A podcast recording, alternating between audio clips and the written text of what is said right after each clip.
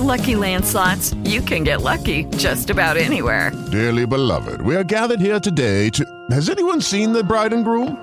Sorry, sorry, we're here. We were getting lucky in the limo and we lost track of time. No, Lucky Land Casino, with cash prizes that add up quicker than a guest registry. In that case, I pronounce you lucky.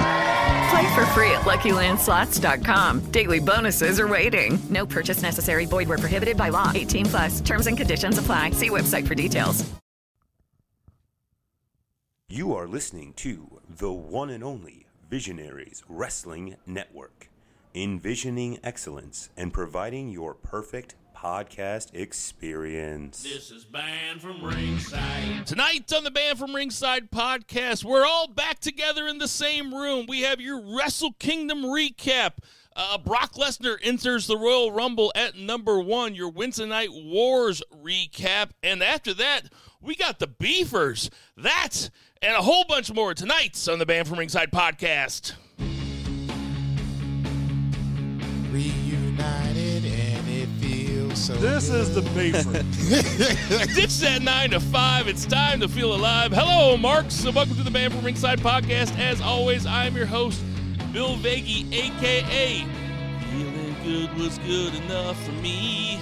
Good enough for me and my Jobby McGee. And to my left, as always, we have two beers. Zach Bowman. What's going on, two beers, Zach? And lo, for the earth was empty of form and void, and darkness was all over the face of the deep.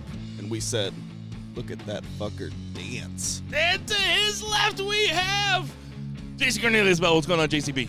Why do I have to follow you every time you do something ridiculous Because like you're the that? heavy hitter, man. Yeah. You're the baby face. You're the one that everybody. You're the one that everybody pays to listen to. Yeah. By the way, if anybody wants to tweet me at BFR Zach and uh, tell me what that quote is from, I'll send you a JJ Twigs gift card. Yeah. Ooh, look at you. I know. Okay. Okay. You're ineligible. Okay. No, Hey, I, so- I don't even know what it is. Shit. This is the first time we've all been in a room together since uh since Christmas, yeah. since before Christmas, right? yeah. When, when was the last time? It was. Yeah, it was uh, before Christmas. Yeah. I was going to say we did the uh, Christmas show. Uh, The 19th, I guess. Sounds right. Welcome back, boys. good to be back. Good to be Welcome back. back yourself. You're the I one who hope left. that.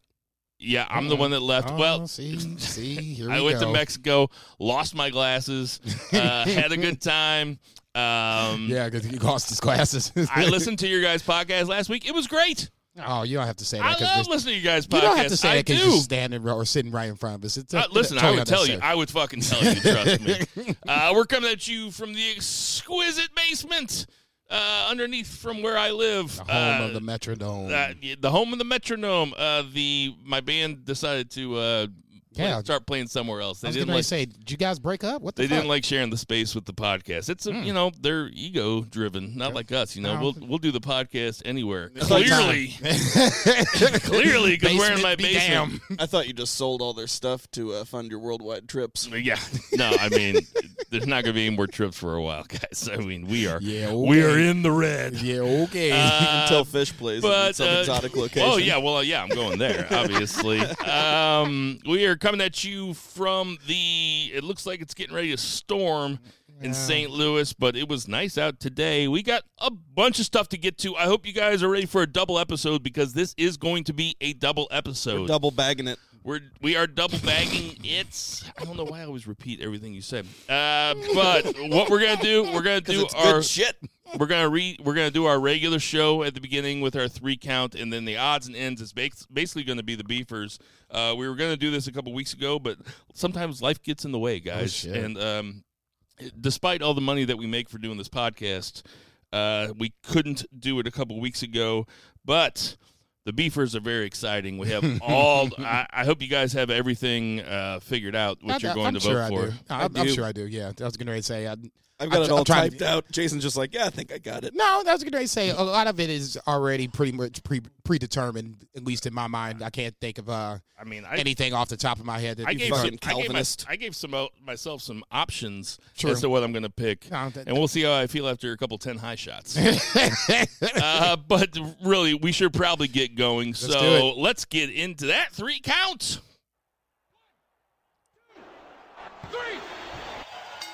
I do that every time. I forget to turn it back up after I fade it in. Yeah. Okay, Jason, what's the one count?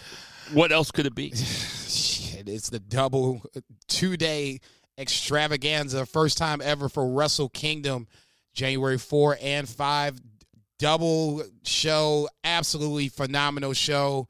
Sleep deprived for those three days because, like we said, New Year's Day, da- New Year's Dash after that. But let's just focus in on the two days. Obviously, for me, being the Lij slash Naito mark, the biggest takeaway was obviously Naito taking a two year long journey back to the top of the mountain and beating Jay White and Okada in back to back nights to becoming the first ever IWGP heavyweight and intercontinental champion, double champion for Naito. I obviously last week was very skeptical coming into this because I just thought that the, this would be a Charlie Brown episode where I'm running up to the football and Lucy decides at the last minute she's going to pull this football away and you're going to leave me laying. Even after Jay White, I was still skeptical because you basically, in video games terms, you're facing the big boss at this point and you don't know if Naito can pull this off in back to back nights. Obviously, he does so. So kudos there. We can dig into that a little deeper after that. Um, other big takeaways um, Lance Archer and John Moxley had probably one of the best Texas death matches I've ever seen in my life, just in the simple fact that it it came across as just violent. The finish was something I didn't think I would see and executed well where Lance Archer, even though in a loss, he comes away looking better than he did going into this, even though he did lose the title. Um, Takahashi obviously regained the title over Will Ospreay. Arguably one of the matches of the two days, uh, best matches of the two days. Takahashi once again, long storytelling, New Japan style, coming back to the mountaintop. Uh, from there, you can just kind of pick and choose from what you personally like. But like I said, for me, the biggest takeaway, obviously, is Naito after two years watching him win the G1 and losing to Okada and watching him kind of slide into the background a little bit, getting back to the mountaintop. Yes, I cried before anybody else asked. Yeah, I cried. You damn right I cried. Shit. About to say, huh? yeah, damn right. It was emotional by the end. It was it wasn't the best match that I've seen from those two, but by the end I was just emotionally fucking spent. I mean, I'm not here to make fun of anybody for crying. I'm a crier. I don't mind saying it. Oh, yeah, I booed. Even s- s- strong men also cry. Wait, is that what he says in Big Lebowski? Yeah, strong men also. Cry. Yeah, strong men also cry. Well, damn Uh, it, I could boo. I think that might have been from lack of sleep. I didn't cry. I just thought it was really cool. Zach- it was emotional, man. no doubt. uh, your biggest takeaway, not including that match. Yeah, just uh, the fact they pulled it off two nights and amazing quality matches. Uh, I mean, just absolutely phenomenal. Uh, I I was emotional with the Naito win as well. I think there has something to do with the sleep deprivation because, like, I remember like I had tears in my eyes whenever Kenny won uh, the belt. You know, before like when I watch those New Japan things live, it's just so impactful, and you're like you're watching and you're tweeting and you're like with a community of people who are like actively as passionate as you are about that very specific niche thing and it's just a really cool experience. But um yeah takahashi Ospreay and okada uh Ibushi i go back and forth about what was uh the best match of the weekend. It's one of those and i think it has to be okada Ibushi even though takahashi and Ospreay was more spectacular and athletic. Uh just the storytelling in that was phenomenal. And even jericho tanahashi Yeah. wrestled a match that was unlike any other match on the card and that it was just like super old school. I could almost recite like that entire match.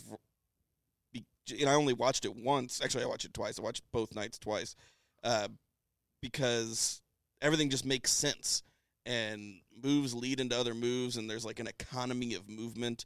Uh, just super impressive. I loved it. Uh, can't wait for next Wrestle Kingdom. I have a hard time saying um, I I I got away with not watching it live, and I got away with watching the main event from night two without having any spoilers. I saw you at the bar the other night, and I said, "Just tell me what happened night one, so I can watch night two. You know, because I knew that I wasn't going to be able to watch it all. I managed to get through night two uh, without any spoilers. I have a hard time after going back and watch after even knowing who won out of Okada Ibushi but not really knowing uh, the way that the match went, I have a hard time saying which Okada match was better, whether it was against Ibushi or against Naito.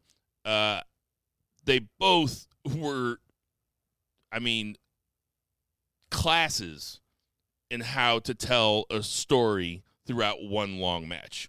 I mean, I, I kind of lean towards the Ibushi match because Ibushi almost had a heel turn in the middle of that match. Like he just he stopped giving a fuck right? Yeah. and start and about halfway through that match, it started getting really violent Yeah, it to was where still- It like got th- scary. yeah, they were. I mean, Ibushi was punching the fuck out of him, and it didn't look like he was pulling the punches Not either. at It all. looked like he was just No. knocking the shit out of Okada. They they did that in a couple because like Goto and um, uh, Kenta. Kenta, dude, they might as well have just fought. Yes. Like they were fucking hitting each other hard. Yeah, that, And the- I had no interest in that, but that actually turned out to be a pretty decent match. Go the ahead. thing that I like, in addition, is that the night two match where Ibushi came out and you could tell he was bummed out that he lost the night before, and it spilled over into his match with Jay White and eventually cost him the match. Now that's the kind of attention to detail that not a lot of other uh, wrestling program, uh, wrestling promotions have because that does lead itself to long term storytelling. And as we know, that story with Ibushi might get paid off in 12 months. It might be 24 months, but I trust Gedo. It's gonna happen. no, it's, it's, gonna, gonna happen. happen. Yeah, he's Yeah. gonna He- that he that won't- story will be finished. Yeah, he Yeah. won't let you forget this, and, and however he drops the little tidbits of you know, here's the clue here, here's a clue there. That this story will have some sort of finish. All the Okada, I guess, after the match, um, he cut a promo. Basically, was just like crushed that he lost this match. It meant that much to him. So I mean, there's that Okada spinoff. So somewhere his redemption's gonna come into play. Maybe both paths will cross again. You know, a year down the line where they're both fighting for the title. So I mean, ultimately, yeah, you know, Bushi's gonna get his turn at some point. Okada's obviously just Okada's So thirty. ridiculous. Okada's thirty-two years old, and which with each huge match he fights, he builds off the last huge mat, match they fought. He even used a V trigger in uh, the match the other night. Um, There's callbacks to like everything. There's callbacks to everything, and he's only 32 years old. It's fair to say that this is the age of Okada. I Dude, mean, we this actually- is this is his era. This is incredibly exciting because we actually get to watch live the greatest wrestler to ever live. Like this is happening. No, Like uh, he is. okay. Hang on, hang on. He is. He Hang is on, that. man. Hang on. Hang on. He's that. Hang on, man. Uh, I, He's a fucking legend. He's okay, living I'm not legend, gonna. and we're okay, it, we're I'm not gonna right sit up here and say he's not a living legend, but I mean, I, you know how I hate the greatest I wouldn't argument say it of about- all time. But I I've, I've never said that about anybody else. I've said my favorite. I've never said this is the great. I think I think he is the greatest wrestler. you're the only one that has your Mount Rushmore of wrestling on your Twitter header. Yeah. so I don't know how much you hate the conversation. No, I mean it's it's a to me that can be fluid because I mean Chris Jericho at this point can easily take off the Rock or or Austin, one or the other. I think you can take Hogan off yours though. You- As much as I would love to, you just can't. Without you really can't. Uh, but let, let's not digress. Let's let's keep this on wrestling because I it, I know You- that we that's because that's a whole nother spinoff. it right really there. is. Um, We'll do that the next time you go to uh, Alaska or Canada. Or, Fiji. Um, I, s- I think a couple years ago when we had our first beefers, I had Okada as my wrestler of the year. Um, he could be the wrestler of the decade. I know that we we're not having that conversation. Oh, I, Uh, we can have it right now. I already- know my answer. Brock Lesnar. Very he he was in the conversation, but I would go AJ Styles. Zach. I'd go Okada. He had that I think incredible reign. I think it's Lesnar, Okada, or Bryan Danielson. I mean, I know he took a couple years off, but Lesnar for the streak, obviously. I think that's huge. You really can't. I mean, there, there's got to be like a, an accomplishment bigger than that. You know, obviously he's been Universal Champion, WWE Champion, yada yada yada. Well, plus he, I mean, he's money. I mean, yeah, business without question, without question. For me, I'll I'll go AJ Styles just for the fact of the accomplishments throughout the decade. TNA champion. Um, I'm sorry, uh, Bullet Club. Bullet Club. Uh, IWGP champion came over to WWE. Busted open at uh, Royal Rumble, huge pop, one of the biggest pops I think I've ever heard in my goddamn life. Became champion over here, so I mean, there's something to be said about the longevity. Chris Jericho could easily be in this conversation. I was gonna say. I mean, think So about where wanted to go with Jericho. that, yeah. Think about where Jericho started the decade and where he ended the decade. Okay, so I mean, that's that's kind of my point. I get what you're saying, where it's easy to to knock my Mount Rushmore, but right now, and it's still going to stay because I like Rock so much. Chris Jericho would easily take the Rock spot, in my opinion, and I wouldn't have a problem with it. And it would be Rock. I'm sorry, it would be Jericho, Austin, Hogan, Ric Flair. bringing it back to Wrestle Kingdom, we have Naito in a move that doesn't usually happen at the end of Wrestle Kingdom. I'll I'll I'll be honest. I've, I've this is only the third Wrestle Kingdom I've ever watched, but it seems like they're pretty dead set in the same way that WrestleMania is. That there's no angles that come at the end of a Wrestle Kingdom. That was very surprising. And there was a huge angle at the end of this Wrestle Kingdom where Kenta comes out and attacks Naito during his uh, coronation, for lack of a better word, where the crowd the crowd wants to hear him talk, and he was enjoying his time in the ring. Kenta comes out. Kenta, who has um, who lost his last six G1 matches, who lost to Goto earlier in the night. Uh, he also lost to somebody else recently. I mean, the guy doesn't win.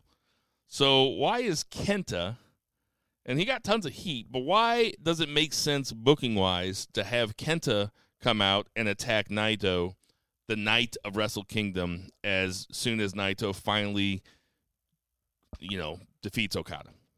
We got to have a legitimate contender that's still going to lose because Naito's not going to lose on his first defense. But I don't know why Gedo had him come out that night. That is surprising, and I don't know exactly why. But Kenta, even though in his losses he's still seen as a legitimate contender, and he's had a, a kind of a storied career outside of New Japan, and he will like do well in that position, and fans would believe that he could take that title, and I think they'll do a good job of in the match making it seem like he will, even though we know that he won't.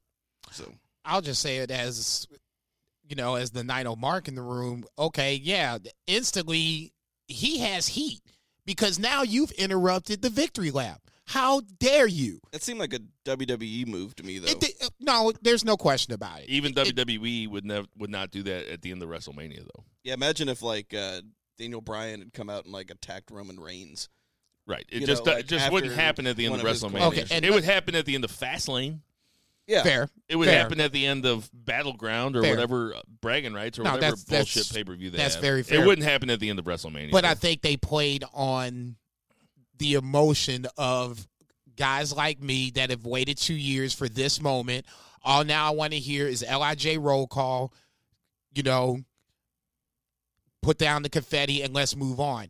You bringing out now Kenta, who for me I don't really, I didn't even really have much interest in at that point with him and the Goto rivalry or feud, whatever you want to call it. Now I have interest in it because now I want to see your ass get beat. You've interrupted my boy in his crowning fucking moment. This is history right now in the fucking making, and you dare to come out and interrupt this shit? Yeah, I got interested because now I want to see his ass get whooped. I agree with everything that Zach said. It's a credible opponent, someone he can beat. You can't, even though Jay White won night two against Ibushi, so he's like the de facto number one contender. You don't want to blow that match right now. You go with new to beginnings. You do Naito versus Kenta.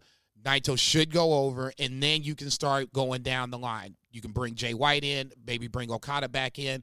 Ibushi and uh, Tanahashi, for some odd reason, are going after the tag team titles, which I guess that makes if there's Sounds one fun. thing that I didn't like from that weekend, that's probably the one thing that I mean it sounds like fun, but I think it's just to kind of keep them out of the title picture for the moment. for the moment. Yeah.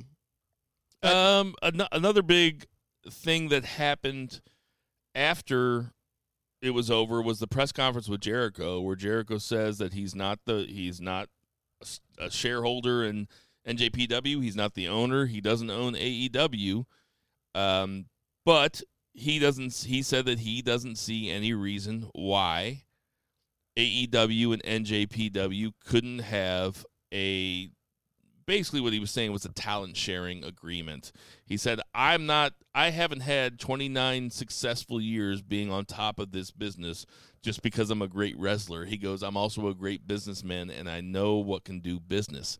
Now, that when I heard that, that kind of set my alarms going off because either he went rogue or I mean, I guess there's a bunch of different ways it could go. Either he went rogue or Tony Khan gave him the blessing to say that, or he talked to Tony Khan about that, and he talked to Gedo about that, or the powers that be over there. I know they gave us the booker. Is he the primary owner? No, uh No. he's just the booker. Yeah, okay. I'm sure Gedo would love to book the elite uh, again because look what he did with him before. Right. did great stuff. But I, I mean, Omega and Young Bucks have recently been on the record as kind of throwing NJPW under the bus by saying they weren't treated well enough on their way out the door, which is, I'm sure that Tony Khan and Cody are like, dudes, just keep your fucking mouth shut. like they, the, the Young Bucks and Kenny are kind of starting to, uh, ah, they, they might be feeling their oats a little bit too much. Thoughts? Um, I'll uh, let's just start with Jericho first. I think that's it's an amazing move. Number one, because you you're at least keeping the opportunity, the the chance of something like this, the door stays open, and that's really all fans want.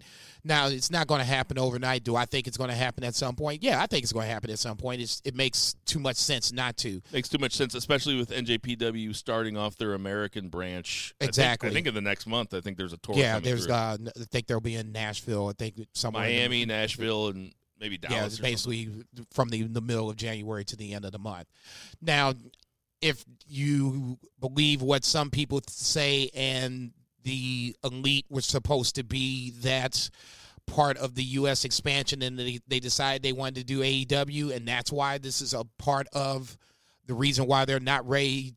They being New Japan in this case, they're not ready to share talent or have some sort of partnership agreement. Okay, I can understand that. Yeah, that's hurt feelings, but I mean, at some point you're going to have to get over these hurt feelings and get back to the business at hand. The business at hand is if you can put everybody's hurt feelings aside and sh- start sharing talent, everybody fucking wins because now you're getting matches that we thought we were already going to see with uh, arguably one of the better bookers that we've had in the last five ten years behind the helm And then maybe we can get Kenny Omega as actual Kenny Omega and not this neutered Kenny Omega that we have over in AEW. And he, he also, says that that's what he wants so if That's I'm- look, fine. I'm all for it that that's not what I want. Okay, but I mean, we got what we wanted. We got three amazing fucking matches against Okada. I mean, shit. What else do you want? Four. Okay, I Four. apologize. Yeah, don't forget don't forget number four, which might have been the best one. Okay, uh, see, that's what I'm saying. Zach, what do you think? Yeah, I. It's obviously best for business. Jericho's right. That's the the whole thing. It's just uh, the politics of wrestling and the egos. Uh, I think with New Japan being canceled from AXS because they had expected to have television at least through this whole year because they were supposed to have it until January 2021. Uh, but of course, Anthem purchased AXS, and Anthem also owns Impact. So Anthem went ahead and canceled uh, New Japan. So New Japan, Way to pick the winner. yeah, I know, right? So they now have no television. So I think that that could actually be the catalyst to changing um, the relationship more so than any kind of um, you know feelings or particular talents or anything like that. I think it's just best for business. If they want to do an American expansion, the best thing that they can do is to get their talent onto TNT on Wednesday night in front of almost a million people. And I will say, probably the biggest, the, biggest problem with Wrestle Kingdom is that on, uh, I guess that was night two. The servers crashed or whatever the case may be. So Yeah. certain people got to see it live, other people didn't. So if you want to go big on this expansion into the United States and get a foothold in it, that's going to be an issue moving forward, especially like you were saying, piggybacking on what you were saying, that when you take away the weekly New Japan show that's on cable that people can get Well- for free. Yeah, you're Yeah. going to have to get that shit together for sure. And also, as as well as AEW is doing, uh, that they're they are losing to NXT in the in the in the ratings, which is They fine. for a few weeks now. yeah, which is fine. As but as long as they they have a foothold now. You, you remember when you used to jump on the trampoline when you were a kid and you'd be jumping and then somebody And it would jump in. Oh wait, oh you weren't fat. No, no, I was really skinny. Um, but you'd be jumping on the trampoline, and then somebody would step in, and they'd jump right before you, and they would boost you up even higher. That's what AEW needs right now. And if if they have a foothold right now, they're on the trampoline. they're not doing terribly. They're No. not doing terribly. They're doing well. They- They're doing as well as we could have expected them to do. And it's I think so they're doing better. Yes. It's so early. I know it's it still is really early, and they're still using the same the same you know twenty guys every single show.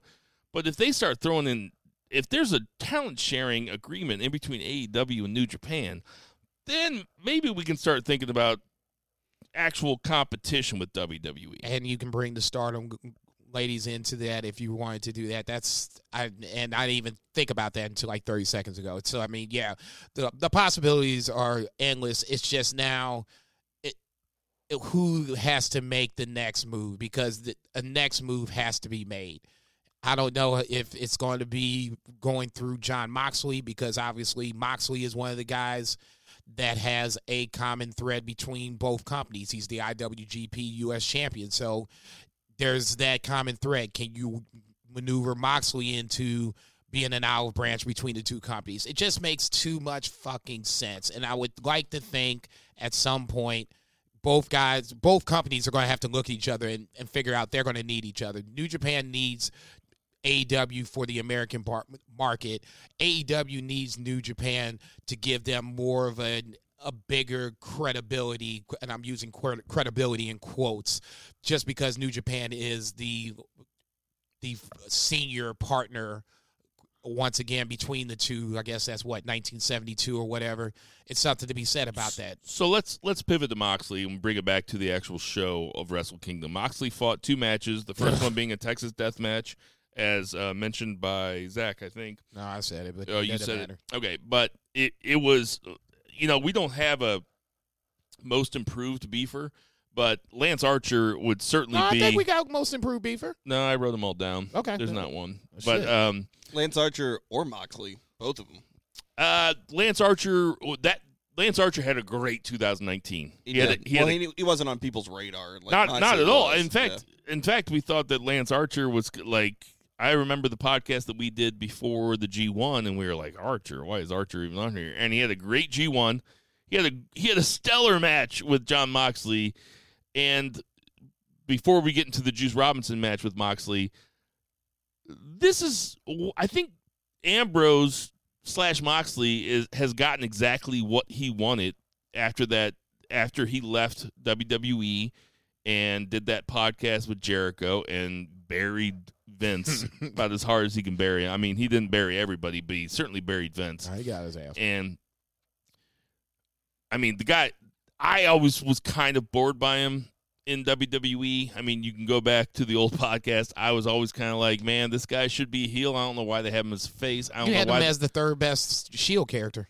And I, he was the one that I liked the most when they came in. I was like, because when they came in, he was kind of the voice of them. Right. The other two guys, like when they called Seth the architect, now they call Seth the architect. It's like Moxley was the one. He was the best promo of Right. all of them. He still is the best promo. Yep. But um, I think he- I think he's he must be pretty happy where he's at because he's having the matches he wants to have. These are the matches he wants to have. He doesn't ha- want to have super athletic matches. He wants to have knockdown dragouts where his character gets to be the star.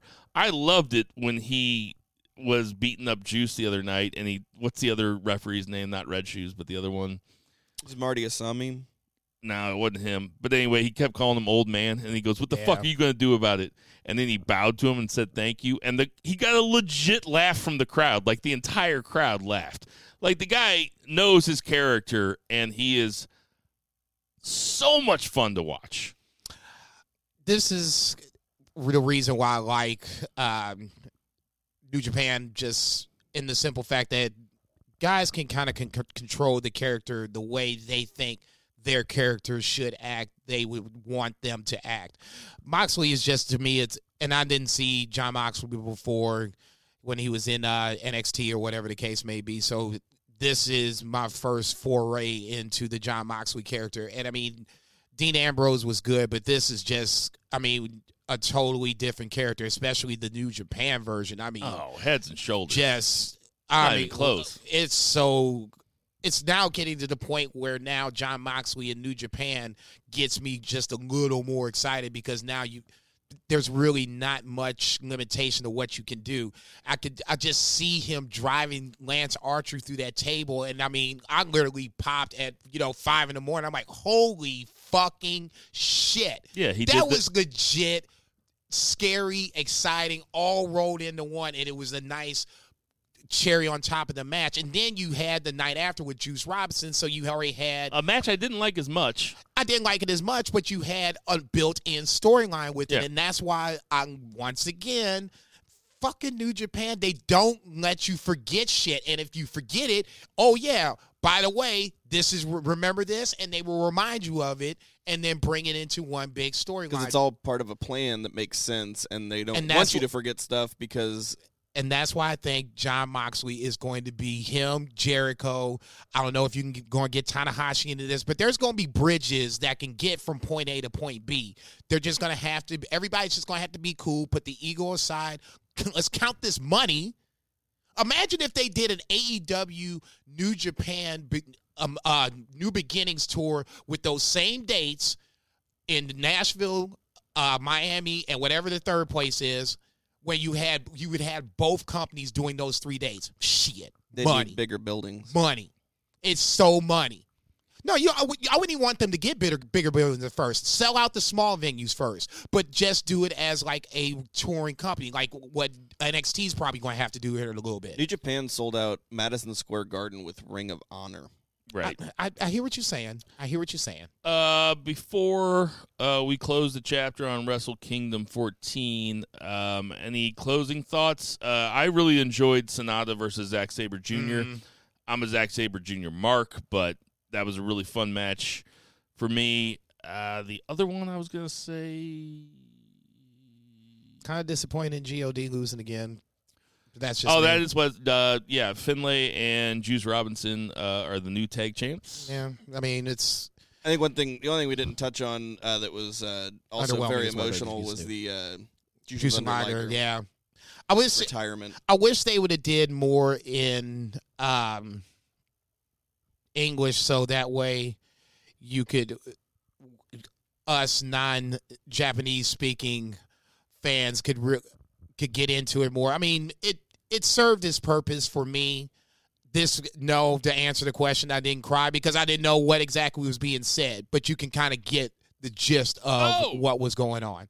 Oh, Suzuki came out and uh, Oh man, I marked he- out. and he slept Moxley. I forgot about Jesus. that. I actually I marked out really hard because I thought It was so much fun. They rang the bell and I thought they were starting a match, but they were just ringing the bell. Well, yeah, I was like, you know, no! to like Yeah, but uh, what's his name said it. He goes. he said it right goes, It's the official match, and then Kevin Kelly goes, No, no, no, no, no, no. G- They're trying to Gino tell him to stop. Gambino. Uh, yeah, uh, um, I lost my mind. I thought that we were gonna get it right then, but we're gonna get it. yeah. For the guy that was I that thought they were getting it too. Suzuki basically done a week ago. This was a huge moment because now Moxley just has these two ridiculous matches. He's basically, you know, I'm the bad motherfucker, and then Suzuki's music came on, and like I said last week, we haven't heard Suzuki's music in a long, long time. So to me, that was like the double impact. I was like, oh Jesus! You want to hear some more hyperbole?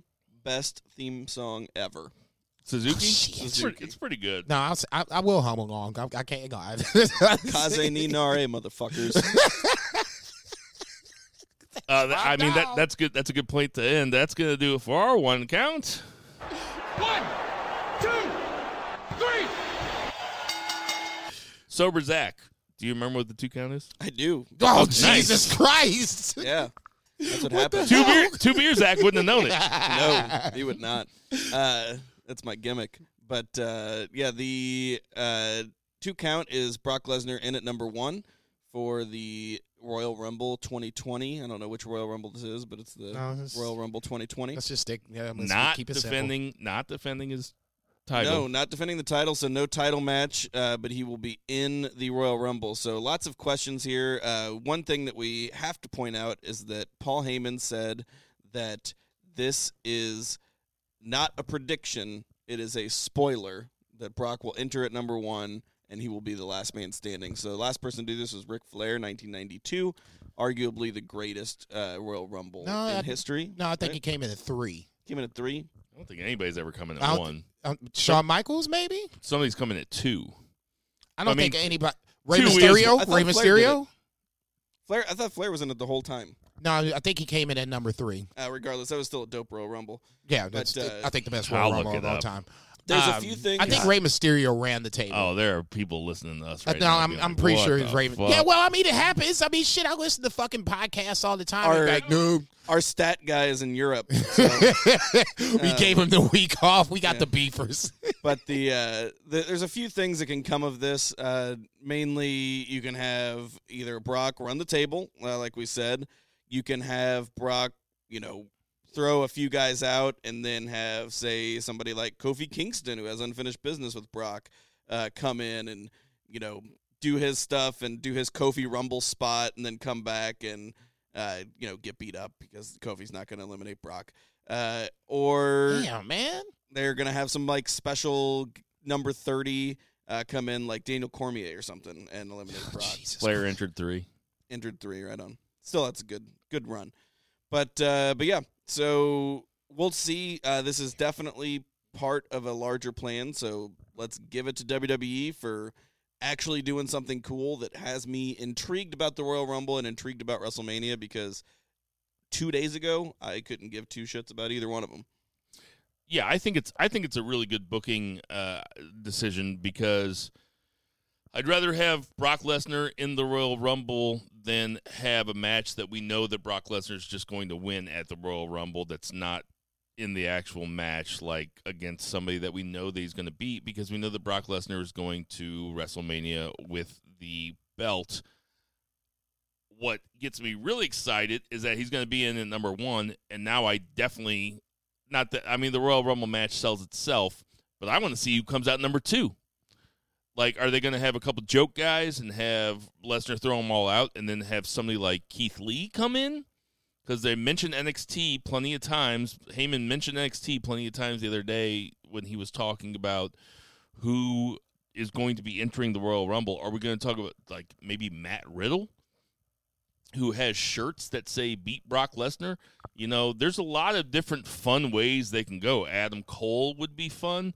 I know I'm naming all NXT guys. I mean, but the, there's a lot of possibilities. And then they can use the Royal Rumble to propel, like, whoever eliminates Brock Lesnar could be the one that faces Brock Lesnar at WrestleMania. Now, the way that they could really fuck this up yeah, go ahead. is Cain Velasquez. or just Kane. like either No. one would suck. Any Kane, anybody named Kane. okay, so my knee jerk reaction to it is, and I'm going to be the old man, get off my lawn guy, is that I want Brock Lesnar to defend the title. That's just me. To me, if he doesn't defend the title at Royal Rumble, sorry to cut you off. oh, go ahead. He won it in October, the first night at SmackDown. He defended it one time at Crown Jewel, and he defended it one time at Survivor Series. So he would have only defended it twice in six months. Now, I remember them stripping Naomi of the women's title because she couldn't defend it within 30 days, Stop. which is a WWE rule. Stop. That's not my rule, Jason. Stop. That's their rule. like they're going to destroy Brock Lesnar. But go ahead. No, that's it. That's all I was going to say. Go ahead. Okay, so kind of my point. For the big four, I would like to see both champions defend the title. That's just me. Like I said, I'm old school like that. I, I like to see my champions defend the titles on the biggest pay per view shows of the year. That said, okay, yeah, it's intriguing in the sense that Brock is in the Royal Rumble. He's in at number one. But from there, we have to look at the booking of how strong Brock gets booked.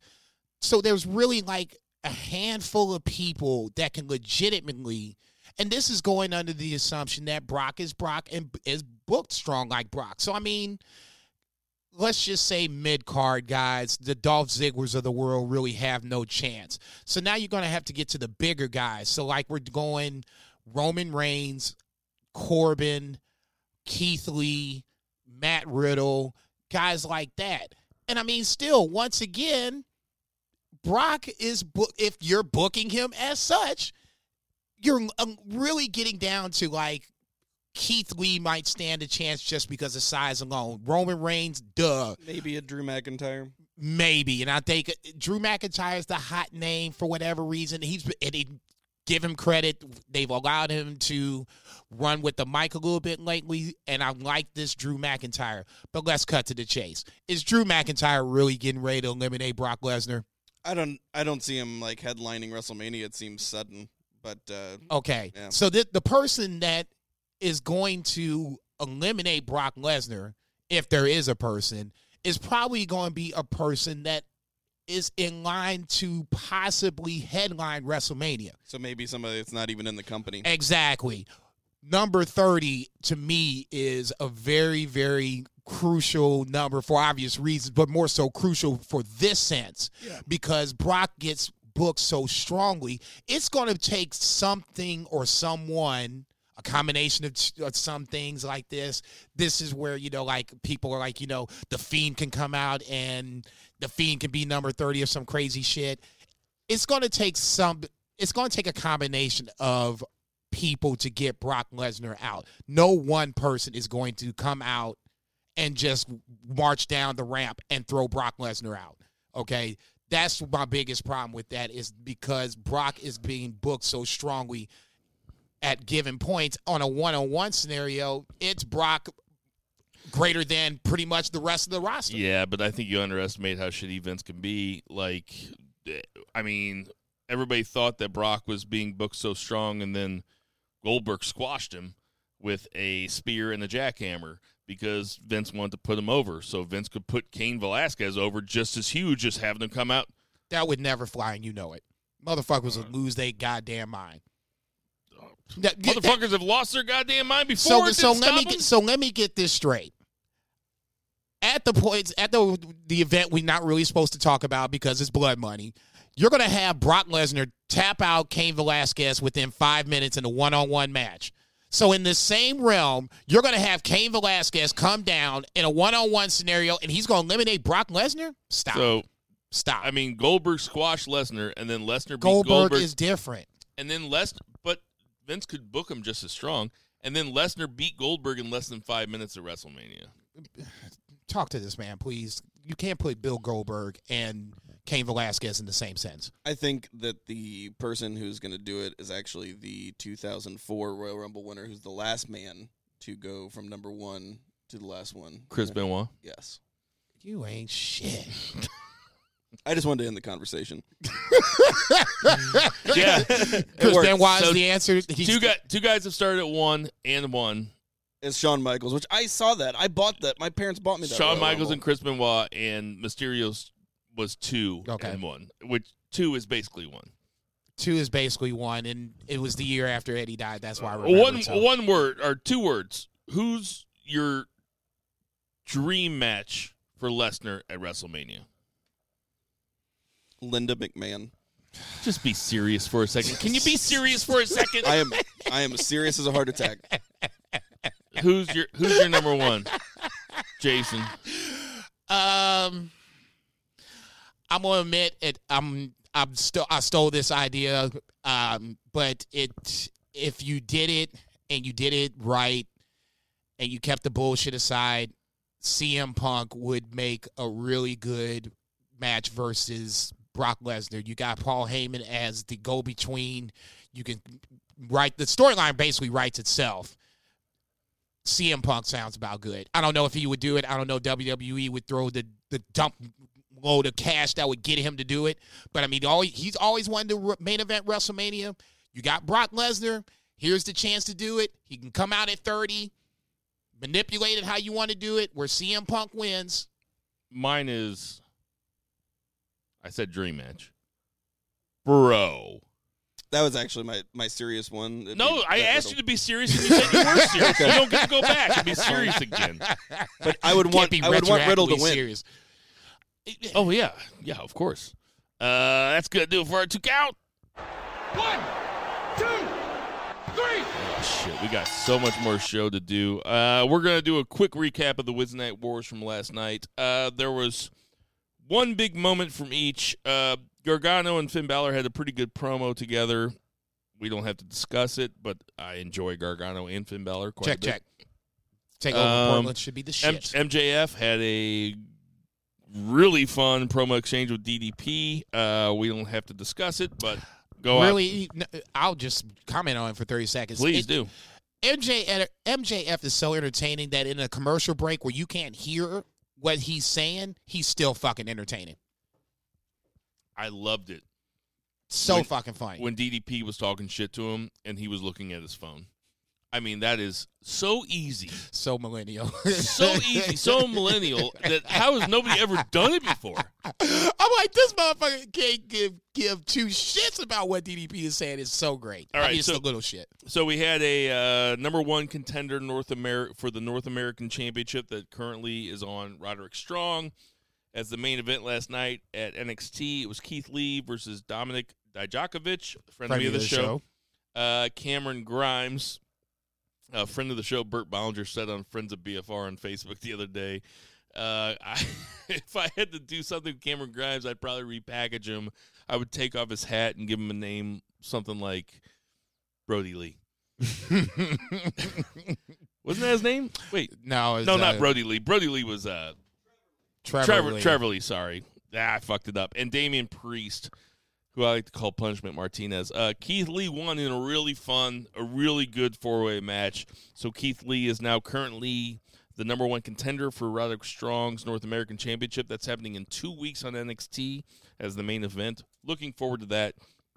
And then um, John Moxley came out, the current the aforementioned John Moxley, who was all over NJPW Wrestle Kingdom, flew back to the states and took place took part in the main event segment with another guy that was over in New Japan, Chris Jericho, who uh, was waiting on his answer whether or not he was going to join the inner circle. He had a seven hundred fifty thousand dollar car for him. He was going to give him a forty nine percent stake in the inner circle. Nobody knows what that means, but I do like it because it sounds sporty. Inner Circle LLC. In, Inner Circle LLC. Uh, Moxley says yes to him after a long promo, and then they all start popping champagne, and uh, they they let it simmer there for about eight or nine minutes before Moxley finally said, "You know what? I'm joking. Your team is stupid." And then he smashed a bottle of champagne over him, gave him the Death Rider, and rode t- tore off his inner circle shirt and went off into the stands. Uh, any thoughts on that at all, Jason? Several. Um, I wish they had kind of left us in suspense. Um, maybe do something next week and then have John Moxley turn. I thought that just lingered a little too long, so that I kind of knew that that was going to be a a turn on Jericho, but it still worked. So neither here nor there. You know, the Nuggets were playing the Mavericks on ESPN last night. Ain't this a and, and I was flipping in between the three channels, and I could not turn off of AEW because I just knew that, that Moxley was going to turn. And I was like trying to flip in between, and I knew that NXT was going to have overrun, but I wanted to watch the end of the Nuggets games. They had the Nuggets plus three and a half. I was going to ask you. and uh, but I couldn't turn off AEW because I knew that Moxley was going to do the the uh, old rope a dope, you know, whatever. Yeah. But uh, Swerve, whatever you want to yeah, call it It did take a long time though. and that's when I that's when I was just kind of like at first I was like really this is happening and I was like okay I'll just let it kind of play itself out because then I was like okay maybe the credits will come up we'll go to you know this will be a cliffhanger for next week's episode which I thought would been a nice way to make sure everybody comes back but like I said neither here nor there it just once it went a little too long, that's when I knew this wasn't going to be the real deal Holyfield, but it, it still ultimately worked. So you're going to end up getting Jericho and Moxley down the line. Uh, Page and Kenny Omega teasing, you know, discord with each other. It's, yeah, I like that they're drawing that out. it's like a a bad. It's like a great sports team that's great, but they can't get along with each other. You know, fill in the blank of your sports team of choice. Uh, Riho's d- defense of the title. I thought they just booked that whole match poorly from start to finish. The Sucked. title, the, the the finish sucked. It just it, it gives Riho, who's already having a hard knife, hard enough time getting over, more obstacles to get over. Outside of that, uh, Dark Order trying to take over Christopher Daniels is cute for the moment, you know, because Christopher Daniels is losing, so it makes sense. So I don't have a problem with that. Um, everything else is pretty much par for the course. I don't Uh, necessarily have a problem with anything else. on- On, you say AEW wise? Not much to say from SmackDown as per usual, but Morrison, Sheamus, and the Usos came. Usos came back in the final segment to team up with Roman Reigns, which I would love if they were heels together. Like as baby faces, it's really boring. As if Roman were a huge heel, uh, you know, monster, and the Usos were his dead-eyed, you know, minions. They're already doing it. It's called Seth Rollins and the AOP. oh, why they all gotta be Samoan, man? I'm just saying. Actually, those guys ain't Samoan. I think one of them is Uzbeki and the other one is yeah. Iranian or something. But I get your point. They're just doing it with a different character. Zach, any thoughts on the uh, the shows that you didn't watch last night? Yeah, uh, I had my eyes uh, 2020 vision on 2019 for these uh, Beefer Awards, so I forgot it was Wednesday until this afternoon. So All right, that's gonna do it for our three count. We'll be right back with the beefers. One, two, three. Make sure to mention all those off. This is banned from ringside. I think that got recorded. Thank you very much. You're welcome. A little bit breaking the fourth wall here, guys. um, so it's time for the Beefers, which is our annual BFR Awards, banned from ringside. Um, there's really, there's really no rhyme or reason to the way we're gonna do it, but we're just gonna figure it out. This is for 2019, so it had to happen within 2019 for us to for them to get your vote. So without further ado, let's get to the beefers. This is the Beefer. Okay, so so uh, believe you got that let's shit. That's great. let's let's start off with the promo of the year. Promo of the year. I'll start off with you, formerly JC. known, formerly known as the Roman Reigns Award. Oh yeah, sorry, not formerly known. Currently, Currently known. known known, as the Roman Reigns The Award. Roman Reigns Award. formerly known, right? So the promo Sorry, of the he's year. not winning this year. Uh, what do you got there, JCB? it was with for me promos it it has to resonate with me for some rhyme or reason to it. And when cody rhodes made his promo just before he wrestled jericho basically describing his story from WWE to now AEW and if and it's it's everybody kind of knows the story but to hear him say it and to see the passion behind it and that to me what makes a good promo is that there has to be some sort of passion behind it. And you can see him starting to well up to tear up because I'm sure this is something that has been building up in him for quite some time. To see it the build was already there between him and Jericho. I mean, you got the guy that basically is a part of the company versus arguably their biggest star. So the build is already there. But to see him get emotional behind this build, to bring in, you know, his mom, his dad, you know, wrap up other things around it. For me, that was a home run promo. Cody Rhodes promo of the year. Thoughts on that, Zach? that was definitely my number one listing uh, for that same reason. It was just so emotional. Like that was the promo, uh, like one of just a couple promos this year where I actually got like kind of choked up. Right, like it, it evoked like an emotional response for me, and I really appreciated it. And it really escalated Cody to the top of the game as far as those things go. And uh, I will say, uh, while are you going to play it?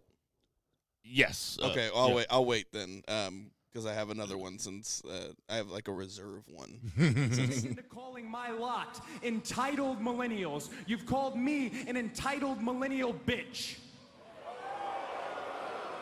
I neglected to read in your best-selling book, A Lion's Tale, which you could get on Amazon for three dollars, or at any, or at any flea market.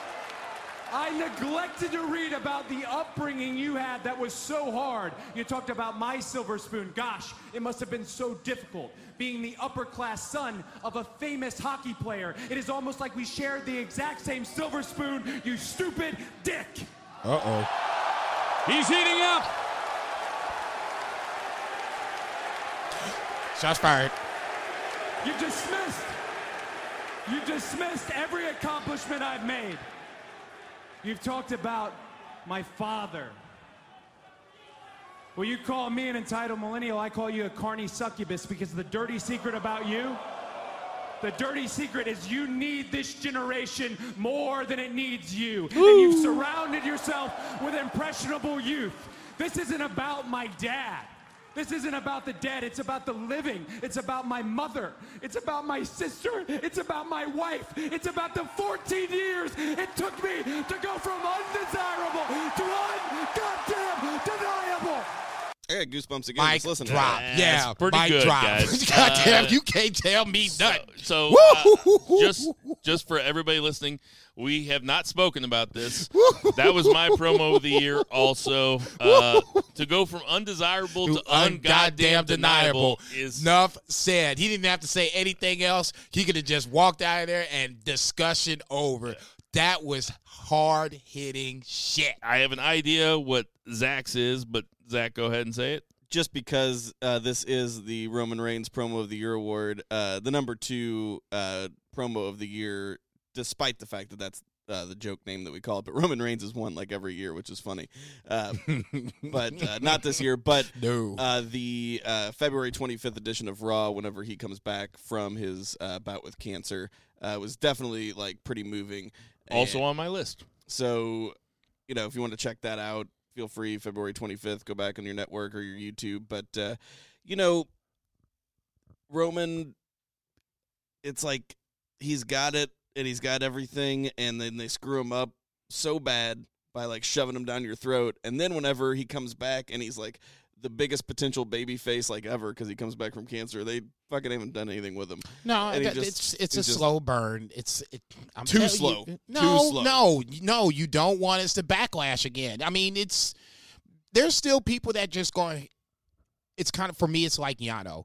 I irrationally hate Yano. There's nothing you can tell me to change my mind. There are people that feel the same way about Roman Reigns. There's nothing that they can do that is going to change their mind. For those of of Roman Reigns guys like me that are like, okay, he's fine. I don't really like him.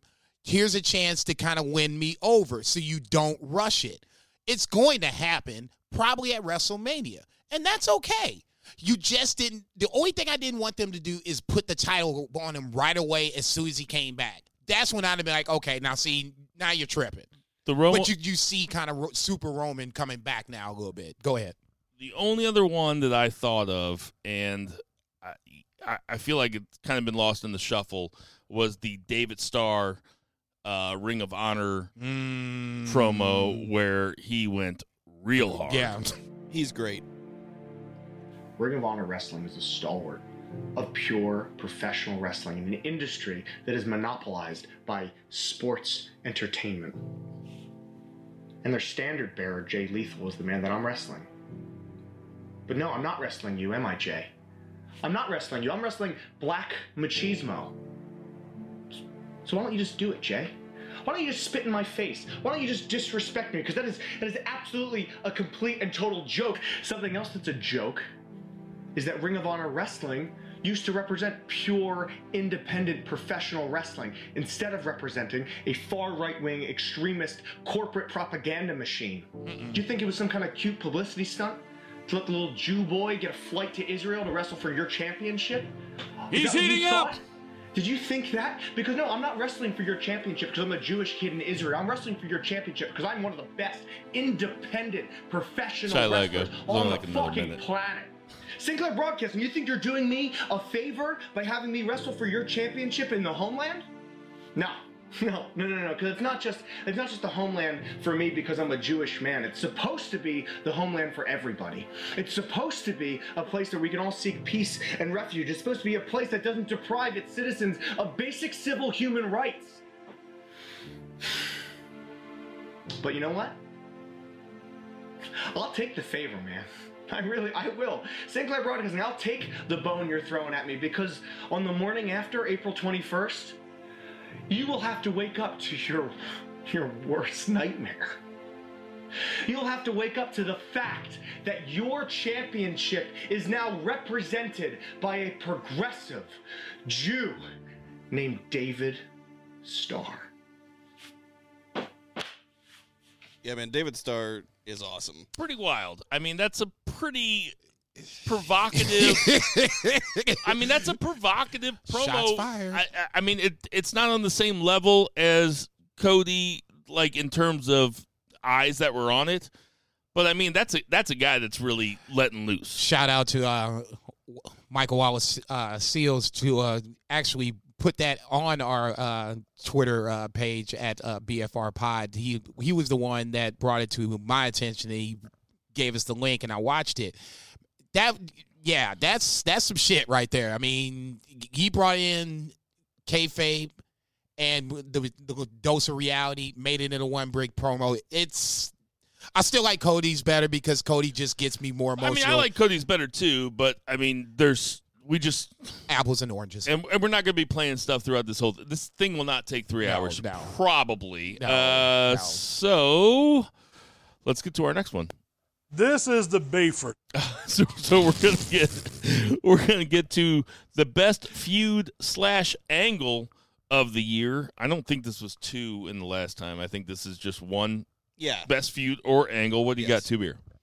Uh, AEW versus NXT because it's shaped how everyone just talks about We did, we really did not talk about this. I didn't have that as my favorite. I had it as I had it on the list. I have Cole Gargano. That's my number two. Yeah. Okay. That's Jason? my number one. I was going to say I didn't angles. It's just so many. I just kept it simple and, and just kept it with the best feud. And this and it's a ton of wrestling I watch. Even I dropped a little bit, but for me, I'm just not even saying it because I like Adam Cole. Those matches just stand out. They've told three stories. Even though the third match was probably a little too over the top for my taste, it still ended the story the way it I thought should be ended with Adam Cole going on, on top. I mean, we don't have a category for biggest news story. We have biggest scandal, but not biggest news story. But obviously, the biggest news story of the year, or the biggest thing that happened in wrestling this year, was that AEW launched, and now there's a new a war going on. It's Wednesday Night Wars, which is the best thing for wrestling that could have happened. I mean, since we've started this podcast two and a half years ago, we have seen a lot of stuff hap- happening in the world of wrestling that we could that couldn't have been true back in 2007, 2009, 2011. It really couldn't have been. No, but I think I'll just say this, and I think about this all the time when I think of AEW. If Vince would have just not given Cody the Stardust role, we wouldn't be having this discussion. I don't know about that. No, I- we I- would. We really wouldn't. I, I don't know. I thought Cody liked Stardust. I mean, he he ate it up. He dove into it. Yeah, because because you really have no choice at that point. I mean, it, it- they're not going to let him do what he wants to do. Vince is telling you this is the character that we want you to play. So basically, you play it or you you're going home. He did the best he could with it, but at a certain point, you had to know that there's more. There was when he became when he was handsome Cody Rhodes. I thought that was the one that they should have stuck with. The gimmick that Oh, that that he was was great. that's the one they should have stuck with. That was great. And then for whatever reason, where they- he wore the clear, mask. Oh God, that was great. I loved handsome Cody Rhodes. That's he fought Mysterio at WrestleMania as handsome Cody Rhodes. Okay, that's all I'm saying. Um, we'll get the Cole Gargano. I think there's going to be a lot more to talk about Cole Gargano coming up in the Beefers. So uh, let's move it on to worst feud slash angle This is the Bayford. of the year. Easy. Uh, uh, Easy. oh, what's yours? Easy. I mean, I'll just say this: if if you guys don't agree with it, then you might be thinking something that I'm not thinking. But to me, this is where WWE kind of drug it down, and I'm not, not saying it's WWE because I don't like WWE for the most part, but this was to me hands down the worst angle. When you drag four wrestlers down in a mixed tag match with winner take all ramifications, and you have one woman that is probably too green to be there. You got one guy that really is okay, but he just generate heat for whatever reason because people just don't like him. You got the man that's masculating her boyfriend on public TV. That to me is, and then you put titles on the line on it. Becky, Seth, Lacey Evans, Baron Corbin, winner take all, hands down. That's a great choice. It just went too long. I mean, getting to that point just took too I mean, fucking it- long. it was three this- months. And then this was the payoff for it.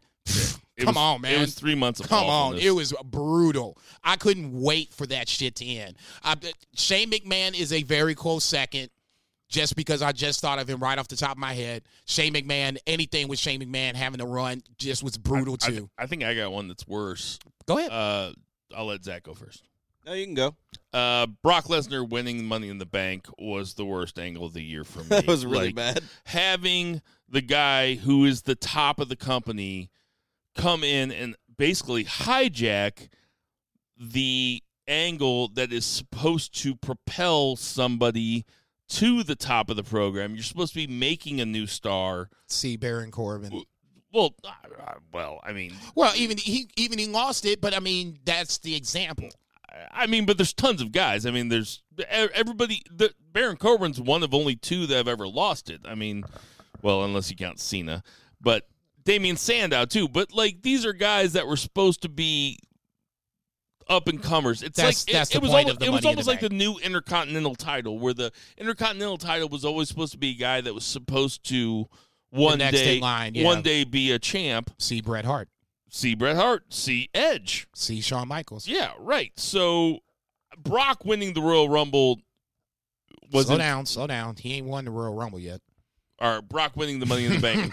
That's what I meant. Brock winning the. Ro- I even wrote down Royal Rumble. I was sober when I wrote it. Too. Brock winning. Brock winning the Money in the Bank to me was infuriating, and to me that's the worst angle of the year. Zach. Yeah, that that, uh, that made me really mad. the, both the ones I wrote down were very recent, and I think it's because I have like uh, almost like a forced amnesia because I had forgotten all about those things. Uh, but they were terrible whenever they happened, and I hated them. But uh, yours really was the beginning of the end of Rollins, like, and so the one that I wrote down was Rollins Fiend because those Mm. fucking matches. I mean, it just that buried Seth Rollins babyface. That made that turn. That's probably what makes him a heel right now. That's the only reason he wouldn't have turned heel except they fucking murdered his babyface character. Right. But but if the plan was to turn him heel the whole time because of those matches, then it's not as bad, right? I don't think we it don't was know a that. plan. I don't. Yeah, I don't think I it was think planned. I think they. oh, I think it was. I don't. I think you're giving him too Mm. much credit. Amen for that. I think that uh, Vince thought that that would somehow get both of them over, and it just buried both of them because no nobody liked that at all. Like nobody liked that set of matches.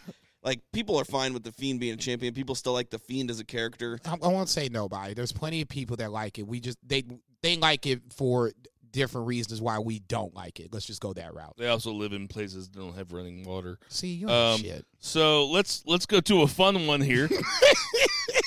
uh, and I wrote down three options here. So let's get on to This is the Bayford. uh, of best pay per view of the year.